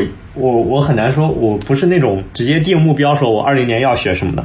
我目前有一个很明确的、很明显的目标，是我打算再去了解一些和 AST 相关的东西，抽象语法树相关的。啊，因为我最近其实会发现，呃，我换了一家新公司嘛，对，然后新公司有一些东西是可以通过工具去解决的啊，对，比如说一些检查啊，一些什么的，那这个时候其实可以自己去写。写工具，我已经写了一个类似的工具，但是感觉还写的过程中发现还是有很多不太清晰的地方。对，因为我对编译原理这块确实不太熟啊，然后我可能会再了解了解。我推荐你看一下那个 GraphViz 的那个 Dot 语言的语法书，那个比较简单，因为我看过嘛，就看完了，你你不光能知道它语法怎么设计的，你还能学会那个语言画图，觉得性价比非常高。信涛是 Dot 语言大佬，我当年就是和信涛学习 Dot 语言的，教了我好多东西。好，我可以看一下。因为当时，当时，当时我在寻找一个呃万能的画图工具，然后我研究了一下那个，其实后来也，它那个布局只能通过算法生成，也有一定的限制。啊，这个真的有很多。我前段时间调研了特别多工具，就是嗯。要列的话特别多，但是就我觉得很多东，大部分工具还是比较同质化吧。嗯，不过我就是觉得，我我看了一些 eCharts 的宣传，我觉得他们好像还比较有前途。就是对我我我是打算试一下 eCharts 啊，但这当然这个有点跑题了，就就呃行。哎，然后我突然想起，说到信涛，然后我突然想起我们之前在群里说的那句话：“蚂蚁 SRE 强横如斯”，这就是蚂蚁 SRE 强者的能力吗？对，因为对上次信涛说的是那个，你可以通过一个在你的 GitHub 那个 URL 后面加一个 keys，对吧？还是对，用户名，用户名加 keys，、呃，对，点 keys 你就可以拿到你的 public 呃，就可以看看到你的 public key，对吧？对，对对，这个我是我们都不知道。然后新涛一说，我操，我们说还可以这样用，我也不知道。对，就是，嗯，好，那我们就往下吧。下面我就直接念了吧，就也呃节省节省一下时间。然后温老师说这个拍这个 AMA 站点是 Python 写的吗？对这个啊、对是 Python 写的。然后 对就这样，然后。呃，有肉身呃 A 一二 A 一三二同学问有肉身翻墙的经验分享吗？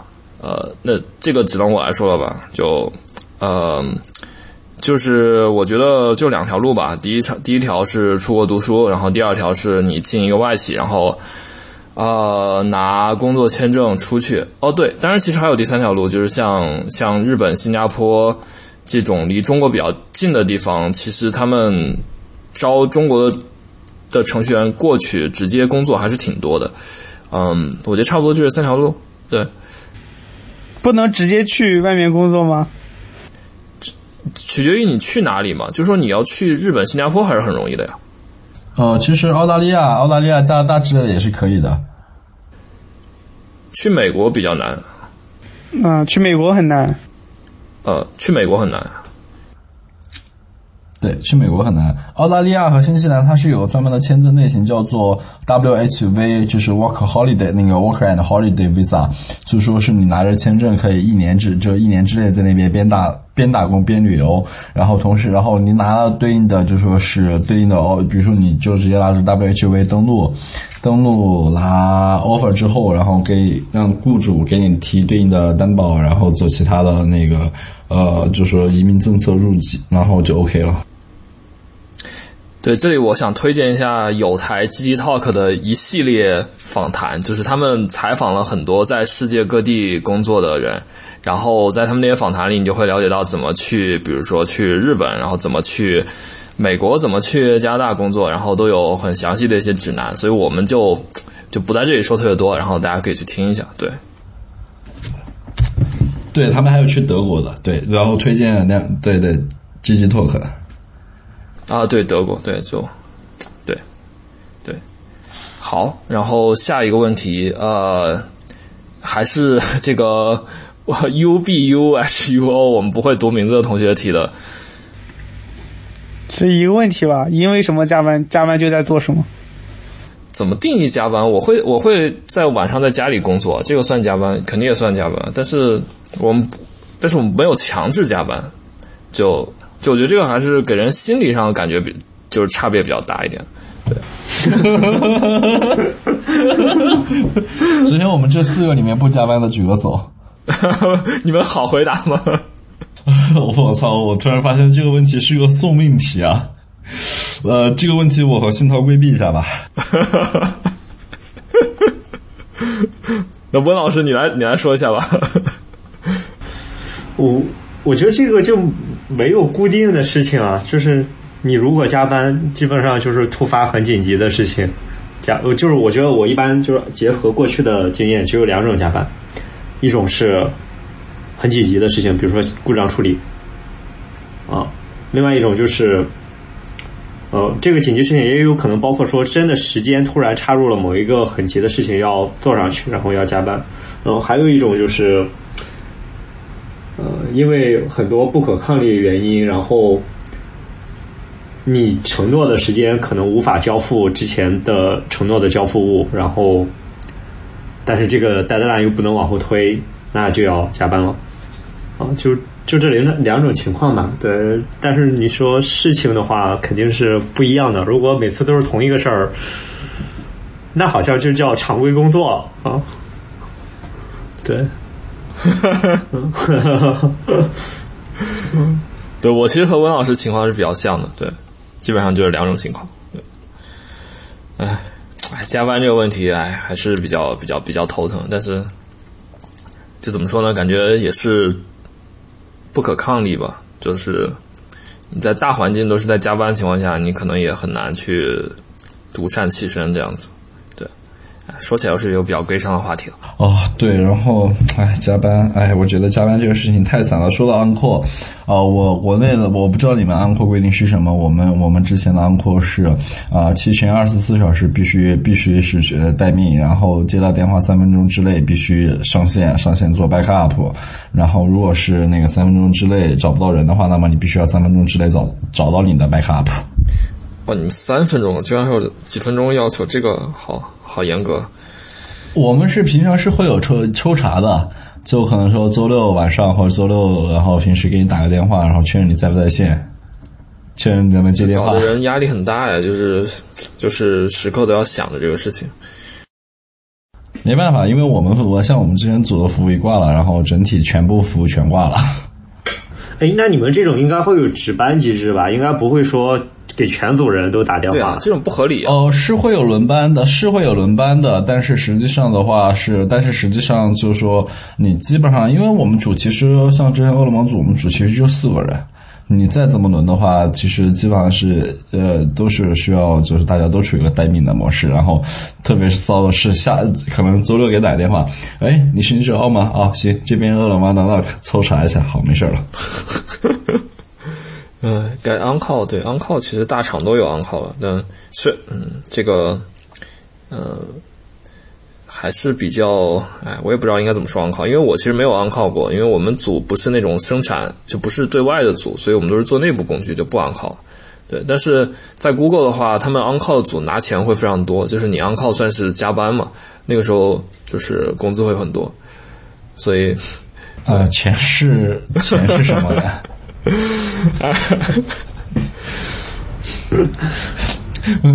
突然问了一个很悲伤的问题：钱是什么？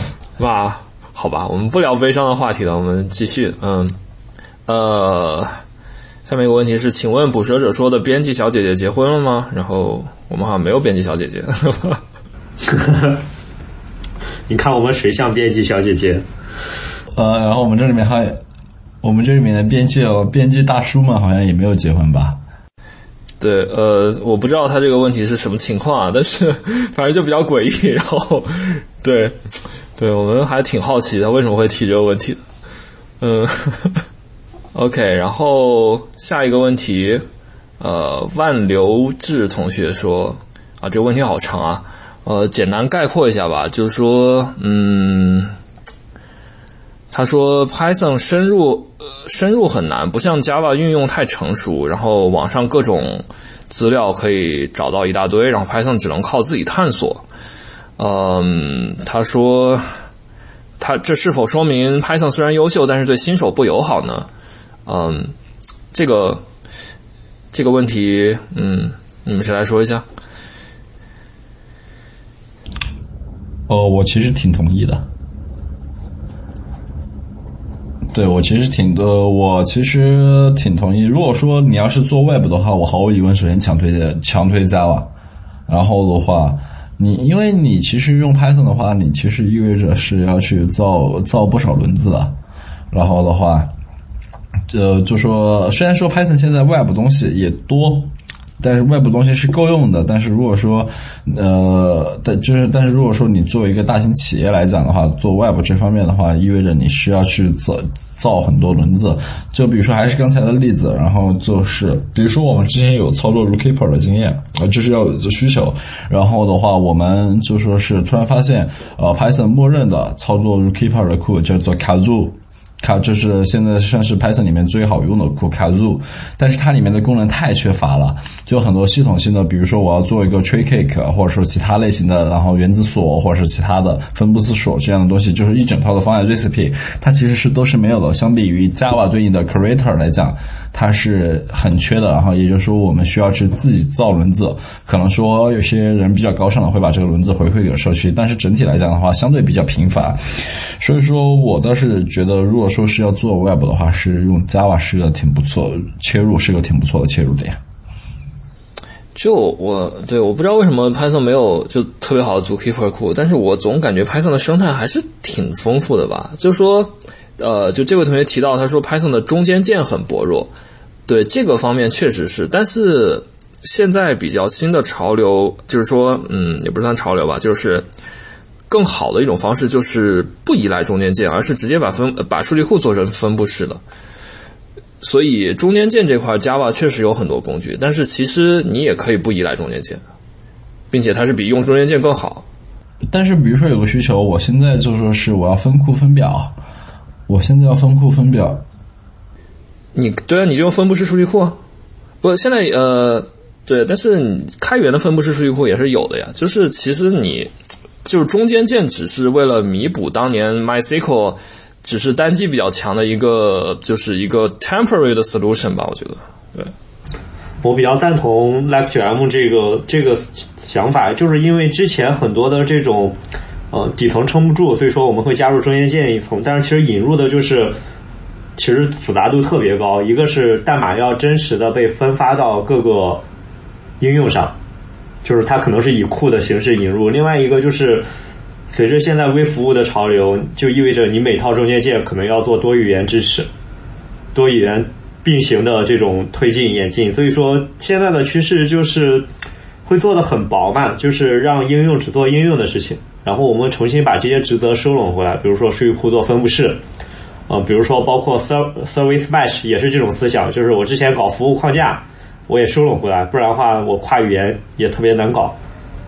对，就是说不该不该呃用户就不该你的业务逻辑处理的事情就不应就还是不应该放在业务逻辑去处理，我觉得。对，现在现在是有一些数据库是直接跑在你的服务器上，一个相当于 proxy，你只需要用 MySQL 原生的客户端去跟这个 proxy 来交流就好了，然后 proxy 后面给你处理了呃各种路由分布式分表的东西。是，就这个东西其实有个经典话题叫中间件下沉嘛，就说是。就就说是叫做下沉到具体的东西，然后让业务方无感知、无侵入嘛。但是其实这个东对，其实这个东西，不管你是说我去做分布式的数据库也好，我还是去做，就说是就是刚才我们现在很很火的，就是王老师也提到 mesh 化的概念也好，再比如说新涛说的这种，我我基础设施再进一步下沉，然后让用户去无感知，这个东西是对于你整个厂的。你对对于你整个厂的技术能力，其实要求也是很高的。但是我现对这倒是，但是比如说我现在有个东西，我数据量其实说大也不大，说小也不小。比如说我现在几亿条数据，对吧？几亿条数据。那么这个东西，我为了保证性能，我可能要做个分库分表的操作。但是我现在整体的业务或者说我团队的规模并没有那么大的时候，你要再让我去系统的运营化一套 mesh 化，或者说我再去做一些呃底层协议的这些轮子，我觉得这个是其实是不现实的。而在 Java 里面，就说是对于中间就是数据库中间件这一套东西，我觉得它是生态就说是开箱即用的。我觉得这一套可能说是对于中小厂来说是比较重要的一点。直接上 TIDB 吧，直接上 TIDB 就行了。啊，那或者直接上，我是觉得这样可以直接上 AWS，你多交那些钱，比一个人应该要便宜一些吧？呃，这也是一种方式，对。啊，也不一定，也不一定，有可能比人工费要贵。但是是这样，不管你是 AWS 还是 Azure 还是阿里云或者是其他的，就是说你你基础设施这一块你是可以交给东西的，但是你有一些就说是能力，就比如说我表怎么分，我库怎么分，然后怎么样我我事务怎么样，呃，就说是我数据怎么样才算是最终一致了，这些东西是要你贴近业务，是业务具体来做的。而在 Python 在做这方面，我觉得可能说是处于相对薄弱一个状态。嗯，我我觉得只要刚刚提出来的那个。那个，比如说中小厂问题，有一点像具体例子具体判断了，就是，比如说你可以选择上缓存，对吧？对，你也可以选择分库分表，你也可以。就是不同的公司根据自己不同的人以及这些人的技能是什么样的，可能会选不同的方案。对，是是是，哦，对我只是举个例子，就可能说这个东西来讲的话，可能说就是说对大厂，当然玩法很多了，你你随便怎么写。对，如果如果是基于这种场景的话，其实确实 Python 很少有这种所谓的开源的中间件方案，因为我会发现好像 Python 大家都是，好像确实很多项目就直接假设。我后后面的这个存储是个云上存储，或者是是一个分布式的，或者怎么样，就是他会认为那个是，对，是数据库存储那层，或者说是那个系统需要他自己去解决的问题。对，而且且不说中间件吧，对，且不说中间件吧，就比如说一些基础设施，就比如说 gRPC。RPC 框架这种东西，呃，就在早期的，就是 gRPC，就我记得是在一九年之前还是一八年的时候，当时 gRPC 的话，它的 Python Python 的 server 端和客户端，它是对 G event 是不兼容的，它是靠就说是。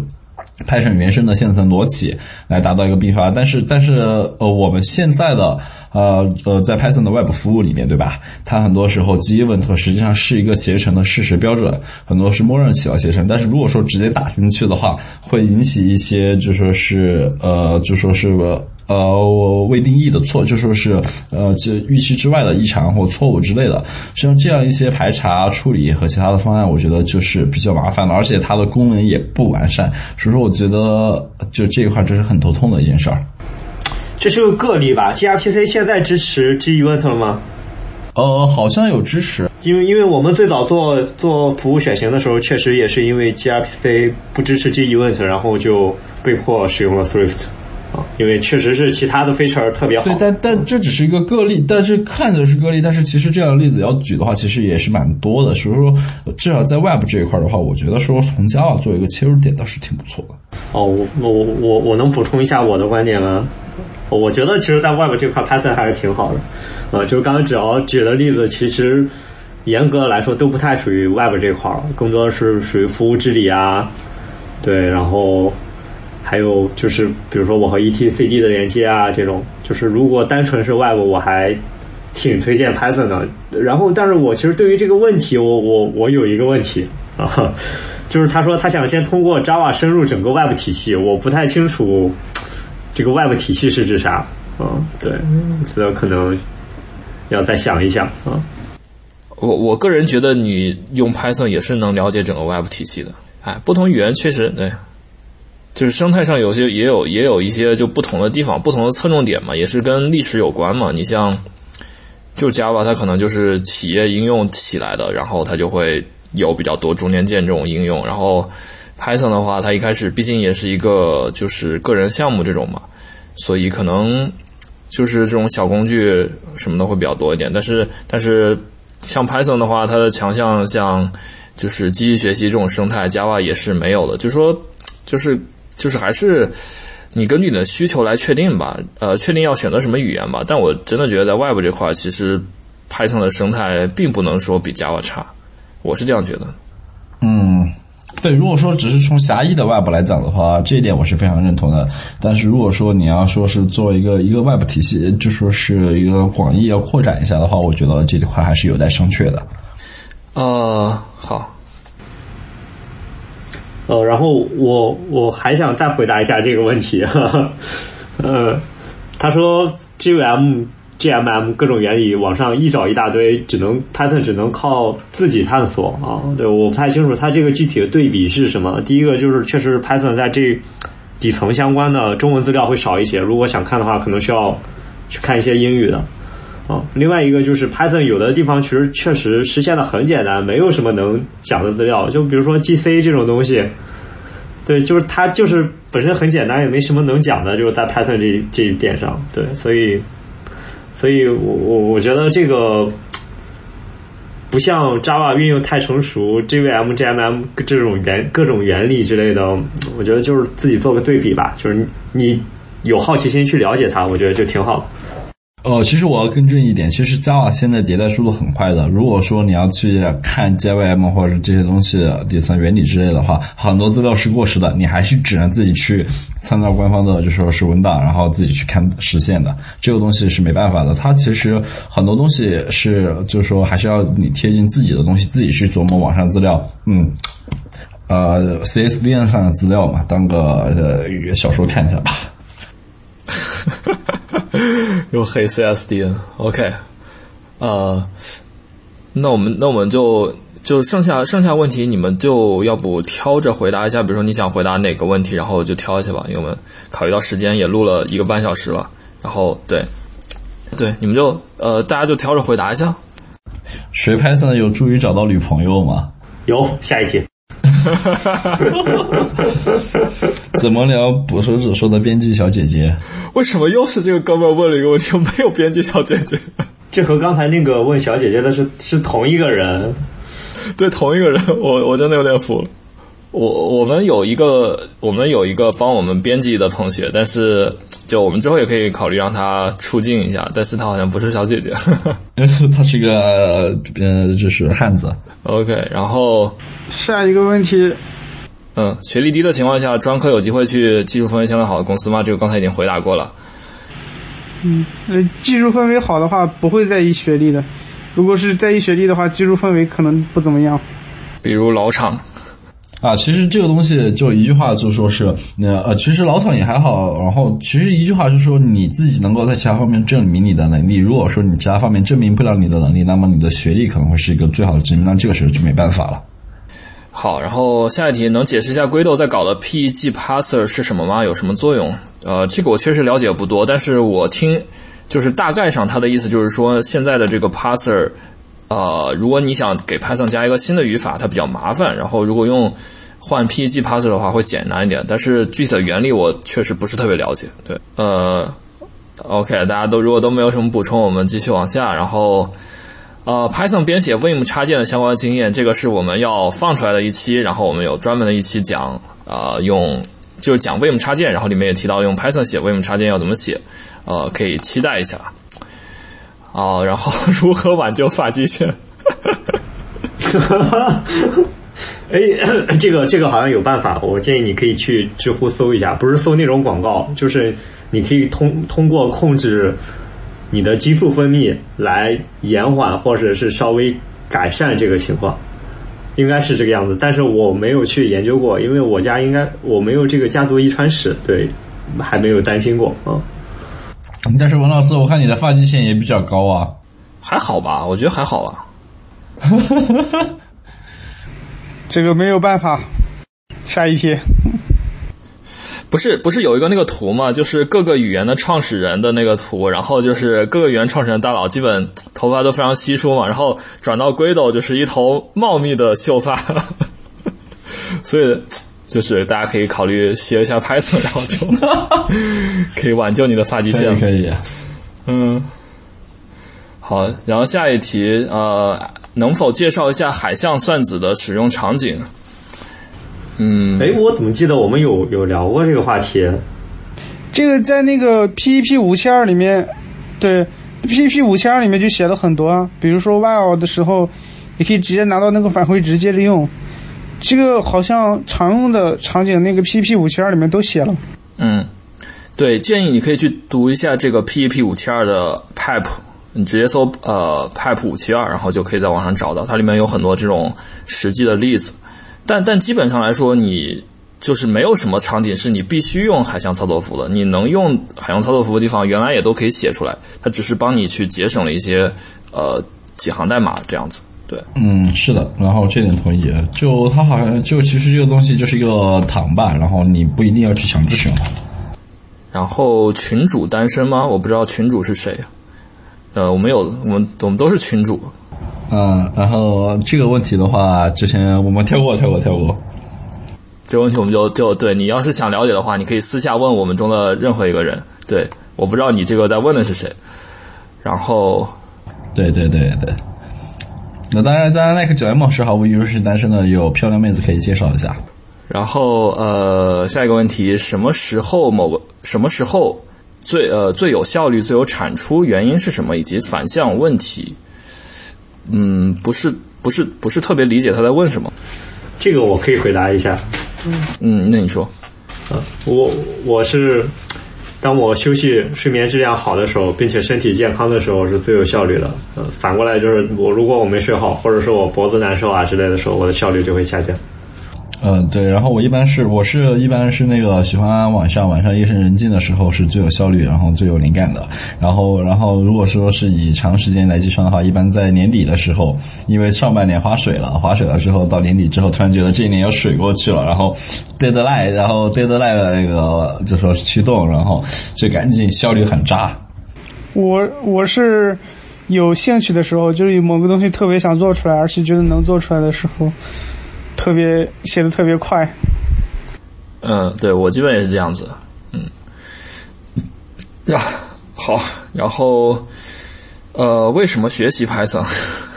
为了吃饭，我当时学 Python 就是为了找到工作。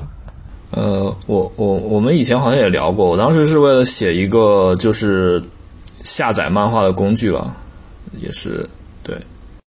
对你个死你们二呃死仔真恶心点 JPG 啊，但这个这个其实不重要啊，你学就学了，然后对吧？也反正肯定你学了肯定不会后悔，对吧？嗯，然后如何评价 PYQT 五？有人用过吗？没用过，没用过无法评价。没用过，我不知道怎么评价。啊，好吧，对，也，呃，好，下一题，如何持续有效的学习一门新语言？呃，技术知识，用我觉得其实对兴趣驱动加一，其实就是你你需要找个场景去落地。我觉得就是，我觉得就是兴趣驱动，对，对要用，不用不行。我们之前是不是有一期讲过如何新人如何入门啊，巴拉巴拉的类似的？我觉得可以借鉴一下经验。啊，EP 零一，呃，对，捕蛇者说第一期，然后如何应对面试，怎样准备？面试会问到常见的问题，如何选择 offer，薪资怎么谈？我我操，这个这个可以开个专题了。我靠，这个，呃，这个我们绝对不是呃一期播客能聊完的。嗯，我这个可以，我可以找个 HR 来一起聊一聊。啊，而且这个真的是每个每个公司也不一样，这个没有一个统一的说法，对。但但我觉得 general 来讲的话，你就是去多搜集信息，然后好好准备这样子。对，然后的话，其实你的那个薪资的话，就一般是你如果说你自己是现在是在主流业界主流水位的话，那么然后你自己按照那个百分之二十到百分之五十的这样一个 level，你看公司吧。如果是创业公司，你可以多要点；大厂你可以少要点，按照百分之二十到百分之五十的一个 up，然后来去要。哎，谈薪资确实也是一门技术，我觉得这个对，其实其实也可以专门来聊一下。一般一般 HR 会问你现在的工资有多少，对吧？你可以问 HR 那个一面的面试官工资是多少，我觉得我跟他差不多，你给我开他的工资就行了。我操，不，你这个不行，你这个你这个不行，因为因为因因为因为呃，实际上面你的面你的会比较高，然后你要是跟他工资一样的话，我操。那你觉得你比他技术差的话，你就跟他说我要一面面试官的百分之八十的工资。哦，这个问题我建议别这么问，因为因为说实话，这个东西的话，可能会涉及到一些公司敏感点。比如说我和新涛的话，薪资是，然后员工之间就明面上的规定是员工之间互相透露薪资是一类违规，然后的话一类违规对，假如说，假如说 HR 自己知道这个事情的话，他就不应该再去问你的薪资是多少吧？他如果这么问你的话，你就可以这么问他。啊，对对对对对对对对对，可以可以，对这个这个其实是可以，你可以说保密，你可以说个大概的数额，然后但是呃详细是没必要说的。我说你去面一家公司，对方的 HR 问你现在的薪资，嗯，对，其实啊啊，谈薪资这个，我之前也和我老板聊过，然后他还给我讲了一下他当时进 Google 的时候是怎么谈薪资的。反正就是大体上来说，就是你要坚决吧，就就他当时有一个就是 HR 跟他发过一封邮件，是说这就是我们能给你的薪资，然后你已经没有谈判的余地了。然后他当时就回得很坚决说。OK，如果你不和我谈，那我也不和你谈了。就是你这个给这个薪资我是不会来的。后来 HR 就又把他薪资提了一点，就是就其实这个东西还蛮 tricky 的，我感觉就 我不知道我能不能做到像他那么坚决。对，对，这个是 case，这个 case by case 的去谈吧，因为比如说有些公司是很需要你的。然后是很需要你的，你的面试结果很好，那么这个时候你谈其实呃涨薪会很大。然后就说是，然后就，但是如果说你的面试结果一般，然后或者说是现在就只是说一般性的招人欲望并并不强烈的话，可能说你要太高的薪资的话，可能就会是一个比较失败的一个东西。所以我觉得就是 case by case 的去谈吧。嗯，呃，那我们下一题吧。然后对于纯外行零基础，各位主播推荐的 Python 学习路径是什么？EP 零一新人可以看一下我们第一期的播客节目。对，EP 零一，呃，对，第一期博客专门就是讲新人应该注意哪些东西。但是如果说要再强调一点的话，就是 Python 它有一个官方的 tutorial，官方写的学习文档，我觉得照那个入门应该是最有效的。嗯，好，然后非科班出身的程序员如何获得大厂工作机会，这个我们已经聊过了啊、下一题，各位如何在一般工作中积累自己？呃，积累自己的视野和掌握编程工业界的流行趋势，每天会预留出来阅读 RSS 各类科技新闻和浏览 GitHub Trend 吗？会，然后但是我自己的话，主要还是依赖看书吧。然后的话，其实我觉得很多，呃，新的东西其实是一些已有的概念衍生出来的。我觉得我自己目前阶段还是先看书，然后其实就是通过大家聊天以及订阅邮件组和新闻组的形式来看的。就我觉得应该就是结合起来吧，然后应该就是订阅一些邮件列表，会帮助你了解一下新的趋势。但是看书的话，能帮助你深入掌握某一门技术。就是其实特就是还是应该都都看，我觉得对。嗯，对，同意。嗯，就以看书为主，区别信息、信息跟知识区别一下。对我这边基本上是会就是关注的话，基本上就是 RSS，然后邮件，嗯，对。但是科技新闻，嗯，Hacker News 算科技新闻吧。对科技新闻，我觉得真的没有什么特别大意思，我个人觉得。对，比如说新智源的科技新闻，然后机器之星的科技新闻。没没有，我我我的科技新闻应该只有 Hacker News 算是科技新闻啊，算吧，啊算科技新闻吧。呃，然后其他的不会看。嗯，对，Hacker News 的确还不错。我我自己有些时候还会去逛，还还会去逛逛 Reddit 之类的东西，看看大家在讨论什么。嗯，然后对，然后如何积累视野和流行趋势？我我有一个小的，算是小技巧吗？就是你可以去订阅 RSS 的时候，你去订阅各个大厂的他们的那个技术博客啊，他们的工程博客，其实还会有不少收获是的看看大家都在搞啥。对，啊对，Netflix 跟 Airbnb，，Uber、Airbnb、啊、对啊，对 Uber，、都挺那个的嗯对，然后还有对对对 Google 的那个测试博客。嗯啊对对对，就是各种大厂的这种各种博客都可以去关注一把。嗯，哦，还有比如说打个广告，还比如说我厂的那个，比如说数据库月报之类的，那个还也还不错。嗯、对，MyCircle 点淘宝点 org 特别好。对，是的，那个那个很棒，那个很硬核的，每每一期都会有对应的数据库的源码解析，各种原理性的分析，很棒。而且那个搞了很多年了，我不知道是哪个团队在搞，坚持下来真不容易。好像是 RDS 那边在搞，但是具体不太清楚。还有就是，如果你 Google 搜索发现某个人写的 blog 特别好，就加到你的 RSS 原里，基本上就是这样来来聚合你要关注的信息啊。是的，我也有这个习惯。对，OK，然后下一个题，你在面试中有什么特意的考察点？然后，然后这有没有情况就忽略了这些点，会导致人面试失败？然后，这个我觉得我真没法说，因为这个东西每个人面试官的套路、风格和各个团队的要求都不一样。我觉得这个是真的是一个不太好聊的话题。对，我觉得这个不要紧。如果基础很好，因为某一点欠缺，结果不理想，那这个是公司的损失，不是你的损失。可以，就我觉得可能就是这位同学他提了好几个问题，我觉得他如果你呃就是比较想呃匿名的或者是实名的把你的案例分享给我们的话，你可以写邮件，然后发到我们任何一个人邮箱，然后我们可以专门的帮你具体的分析一下，因为我觉得你可能有一些更具体的事情想问，对吧？就是这个事情没有办法宽泛的聊，因为 case by case 差别真的很大，对。对，因为因为每个人其实就是，即便是你同样要求情况下，然后每个面试官的考察方式和考察重点都是不一样的，这个东西是真的没法泛化的去聊。如果说有人说我给你给你个套路让你去了解这些东西，那么我觉得大概率是，呃，坑会坑了你的一些东西的。好，然后下一题是问 unbound method 为什么在 Python 三中会取消？不知道，我只知道我取消，但是不知道，我连取消都不知道。这个取消了吗？我我怎么觉得是是取消了。在 Python 三的时候，那个取消了，Python 三是取消了，对对，所以你不需要用那个 static method。对，它会它如果说你直接使用的话，它会做一个 generic 的买那个 generic 方那个 function，然后就说是你的第一个 self 之类的，就是智能传输器之类的就 OK 了。但是比较诡异的是，static method 并没有被取消。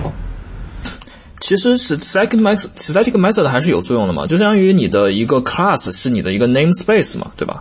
你对它是帮助你去归类这个这个方法的一个就是这样一个 namespace，所以它虽然它和你的一个 free function 理论上是等价的，但是还是在可读性上有一定区别，我觉得。但是因为它取消了这个 unbound，其实我可以对吧？不需要修饰，也可以通过这个 class 这个 namespace 来把它约束进去。嗯，哦，你的意思是直接在一个 class 里面定义一个方法吗？然后就不写 static？对，就可以直接使用了。之前你不能直接使用，就是因为它是 unbound，然后会要求你传那个 self 啊。我我还我还真没这么用过，对。但是我知道，就是我知道那个 Python 三里面它是用了。呃，那种叫 new class，呃，叫叫什么？就是新式新式类代替了新式类。它它它它这跟新式类没什么关系。新式类其实二点七就已经 backport 了，它就是那个在三点七里面，它就正式的取消这个 bound 和 unbound 这个概念，在那个 what's new Python 三点零里面有的。好，这个我们可以之后了解一下，看能不能再深入解答吧。对，好。但这但至于为什么，真不知道。对，为什么这个确实我我们都不是特别了解。对，可以，我觉得应该看我我记得好像有一篇文章讲，好像是还是 Guido 写的，就是讲这个 Python 里的新式类的这个历史。我觉得那篇文章里应该应该会有一些。它这它这个不，它这跟新式类没有关系。没有关系吗？你确定？对，因为你 Python 二里面，其实你 Python 二里面，你用新式类还是会，你你用新式类还是会有 unbound 和那个就是 bound 的这个区别。好吧，那这个话题我之后也会查一下，然后看能不能在这个 notes 里面来有一个更好的答案。OK。对，这都是测试问题。嗯。第二个文老师问题我们就不说了吧，这个。然后最后还有一个问题是说，呃，捕蛇者说第一期一小时二十分钟左右的时候提到，Python 中有很多文档未记录隐式操作，能举一些具体的例子吗？我觉得这个是主要说的。unbound，unbound 的问题，unbound 它其实就是文档未记录，它只是在 Python What's New Python 三点零里面有过记录，但是在后面的官方文档里面是没有过记录的。还有个比如说很典型的例子是在 Python 三点六里面，它的 dict 变成有序了。哦，他那个他那个文档 dict 的文档未记录音是故意设计的呀，因为他那个只是内部结构，他不承诺给一个有序字典。对，三点六的时候是没有的。这个文档里是有的呀，它是应该是做了一个 backport 的，就是说最开始版本是没有的。然后三点七里已经在文档里承诺了。对，但是三三点六承诺了，三点六承诺了，他已经应该写进去了。不是不是是这样的，就是三点六里它是事实上已经存在，但是它不就没有说你能够作为一个 feature 来使用。然后三点七的时候，它是明确的说你可以把这个当做一个 feature 来依赖它。啊，对，三点七，对。哦，行，那我再举个例子，就是比如说你用正则表达式，r 一 search 就直接 r 一 search，r 一 find all 之类的，它会它是会 kick 就它的编译结果的。然后它各个版本之间的那个编译的结果，编译的就是说是存储的那个 key 是不一样的，然后存储的数量也是不一样的。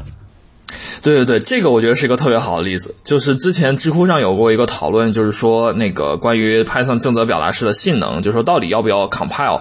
然后那篇文章是说不 compile，因为 Python 内部它已经会帮你 compile 了。然后事实上也是，的确是像他说的这样子。然后我觉得这个就是一个。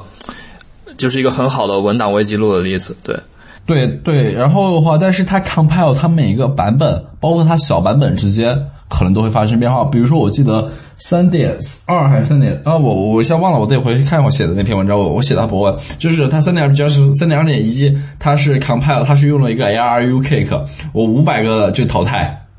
但到了三点三点三之后，它把这个 ARU kick 给取消了，又恢复了一百个。然后，然后包括最开始的 key，你后面的 flag 之类的，最开始早期版本，你后面的那个 RE 的 flag，它是不参与到，就是你作为你这个 key 来标志你的东西。也就是说，你编一个正则，只要是不管你后面 flag 一不一样，都会都是以第一次的为准。对，我觉得确确实 Python 里有蛮多这种东西的。对，唉，好，然后目前我们就把所有问题都回答完了，然后也是希望大家能够呃，还是能够学到一些东西吧。其实我们在回答过程中也是发现自己有很多东西还是不知道的，也是互相学习的一个过程。对，OK，那我们就进入今天推荐环节吧，因为我们还是之前说要推荐一下的。嗯，啊，谁先谁先来？哦，我可以推，我先来吧。我推荐我推荐一本书吧，然后我就不推荐库了。我可以只推荐一本书吗？啊，好啊。这本书其实是两本，一本是叫做 Git Pro，哦，Pro Git。Pro Git 的话是那个 Already Already 下面的那本书，大家可能说日常使用 Git 的时候会有会会对它很多东西不太了解，然后我推荐还是作为一个常用的生产工具，还是去系统的看一下这本书，会结合具体的 case 去给你讲，就是你怎么样去合理的使用 Git。然后第二本是说是，呃，第二本是那个。嗯，英文名叫做 Design Data Inten 那个 Intensive Applications，然后中文名翻译本叫做那个对那个设计数据密集型应用。这本书的话，我是强烈推荐的。嗯，DIA 啊，我们刚才也说了。嗯，这个我也在都看。是，基本上这种大家都说好的书，还是应该确实是很好的。对，然后，然后这个地方我再推荐一个好货啊。然后现在的话，在中国区去购买 ACM 的会员，它依旧还是十五美元。然后的话，可以看 s a f r a 全家桶的那个电子书，就是那个 Orally 全家桶的电子书。然后我建议大家有，如果说对英文有一定的阅读能力的话，还是可以去看一下。哎，不是 Orally 吧？是是是 Safari 吧？Safari o r i e l y Safari。对，但是它不是 Orally 的所有书吧？就 Safari 就是 Already 的品牌，好像好像是都能找到，嗯，哦，基本上就是大部分你就是市面上的都是能找到的，是的，而且还有很多的教程，对，哦，我之前还以为只是一部分，嗯，它大部分基本上都能找到，而且还有很多的教程、视频，各种各样的东西，反正我很推荐。嗯，然后我来说一下吧。呃，库的话，我推荐一个库叫做 Better 知乎。呃，就是这是一个 Chrome 的插件，然后它能做的事情呢，就是能够帮助你快速的去屏蔽呃给某个回答点赞的用户，然后屏蔽某个用户的关注者，然后屏蔽给某篇文章点赞的用户。其中啊，这个给拉黑文章点赞用户功能是我加的。对，然后。就是如果你想啊，真的有这种需求的话，可以考虑一下。然后另外一个推荐的东西就是呃一门语言叫做 Smalltalk 啊，这个是我最近在学的啊，我觉得这门语言非常有意思吧。然后它的有很多设计的思想，其实嗯影响了很多后来的语言，然后后来的技术的发展。比如说，就是 OO 是就 Object Oriented Programming 是这门语言呃。提出的吧，然后虽然来讲，现在的 OO 已经偏离了当初 Smalltalk 里面 OO 的这种形式，但是呢，有很多人都觉得，呃，Smalltalk 里的 OO 才是最纯粹的 OO。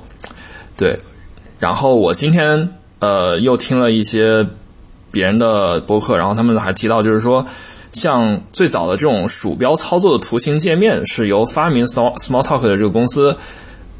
创造的，然后乔布斯去他们这个公司参观，然后把这个 GUI 图形界面给偷过去了，就像一或者说启发了乔布斯吧，这个也是我之前不知道的。反正就是对 Smalltalk 这门语言真的真的很有意思，大家可以去了解一下。嗯嗯，我来推荐那个一个面向开发者的，就是不是面向 DV 的，是面向开发者的一个索引教程，叫 Use the Index Look。这是在星球大，你们看星球大战吗？星球大战里面经常有人喊 “use the force look”。啊，对，这个我这个梗我知道。这 use the index look，这个是有我同事推荐给我的，就看看了一下还挺好的。就是会讲什么的？就是嗯，你怎么建索引？嗯，怎么用索引？你查的数据怎么样才能命中索引？它是针对某一种数据库吗？还是因为每种数据库索引是不一样的？啊、不是，啊，是的，这就是它有一点好的地方，就是你在第一页的时候，你可以选择 MySQL、Postgres 跟 Oracle，它它会相应的修改一部分内容。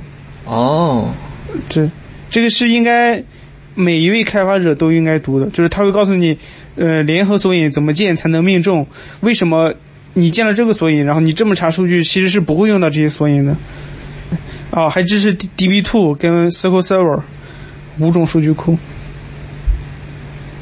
然后，嗯，对，有一些实践，比如说他那个网站右边写了 “Do not use offset for pagination”，分页不要用 offset。虽然这这这一个文章我还没读，但是我感觉干货挺多的。嗯，听起来就很不错。我分页一般都是 offset 暴力一把数，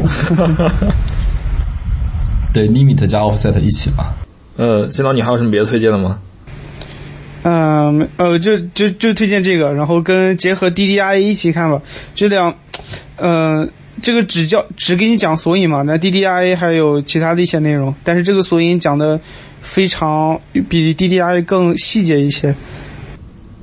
DDIA 里面它也有讲索引的，就是数据结构嘛，比如说 B tree 还是那个呃 SS table 嘛，呃是叫 SS table 吗？还是叫有讲对有讲啊，对，第一部分的时候讲了，就是但但是他倾向于讲他们的原理，就是为什么这个 table 擅长于做这些事情，为什么 B tree 擅长于做那些事情，就是主要讲原理。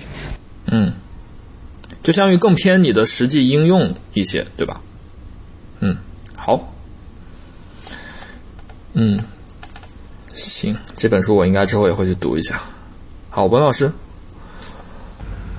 我这边其实也想推荐一个数据库的，对，就是我前面在提到的，是一篇 是一篇很长很长的 blog，叫 How Does a Relational Database Work？对，它会从你的 server 进来，然后它都会经历一个数据库的哪些模块，然后怎么被优化器优化，对，然后它的时间复杂度是什么样的？嗯，就是想从从你的 server 语句进来，到它如何找到数据，然后再返回给你，对，把中间的每一个环节都讲得特别清楚。我刚看了一下这篇，在我一直在我印象笔记里，然后我但是我忘了之前读没读过。就是超级长，嗯我一开始只是以为这是一个普通的，我我我想一下午读完，哎呀，啊太长了结果读啊读啊读啊读，对，对，我就推荐这一篇嘛，大家认真读一下，嗯还是很不错的。是，好，那如果大家都没有什么推荐的的话，那我们今天就差不多这样。OK，我觉得，我觉得差不多，要不然大家的话，我觉得现在今天我感觉今天聊的信息量也是挺大的了。对，信息量超大。我感觉我们好多好好多话题，那个都是怎么说，都用都是可以单独用来做一期的。是的，是的，是这样的。嗯，对，很多东西都还是可以展开的。然后，啊，我们之后也是会，就是尽量尽量把 更新频率提高一点吧。然后希望能这样。好，嗯，行，尽量吧。我们二零二零年的第一个 flag。好，那各位听众，我们就啊、呃下期再见。好，我们下期再见。好，本期捕蛇者说的播客就到这里，感谢您的收听。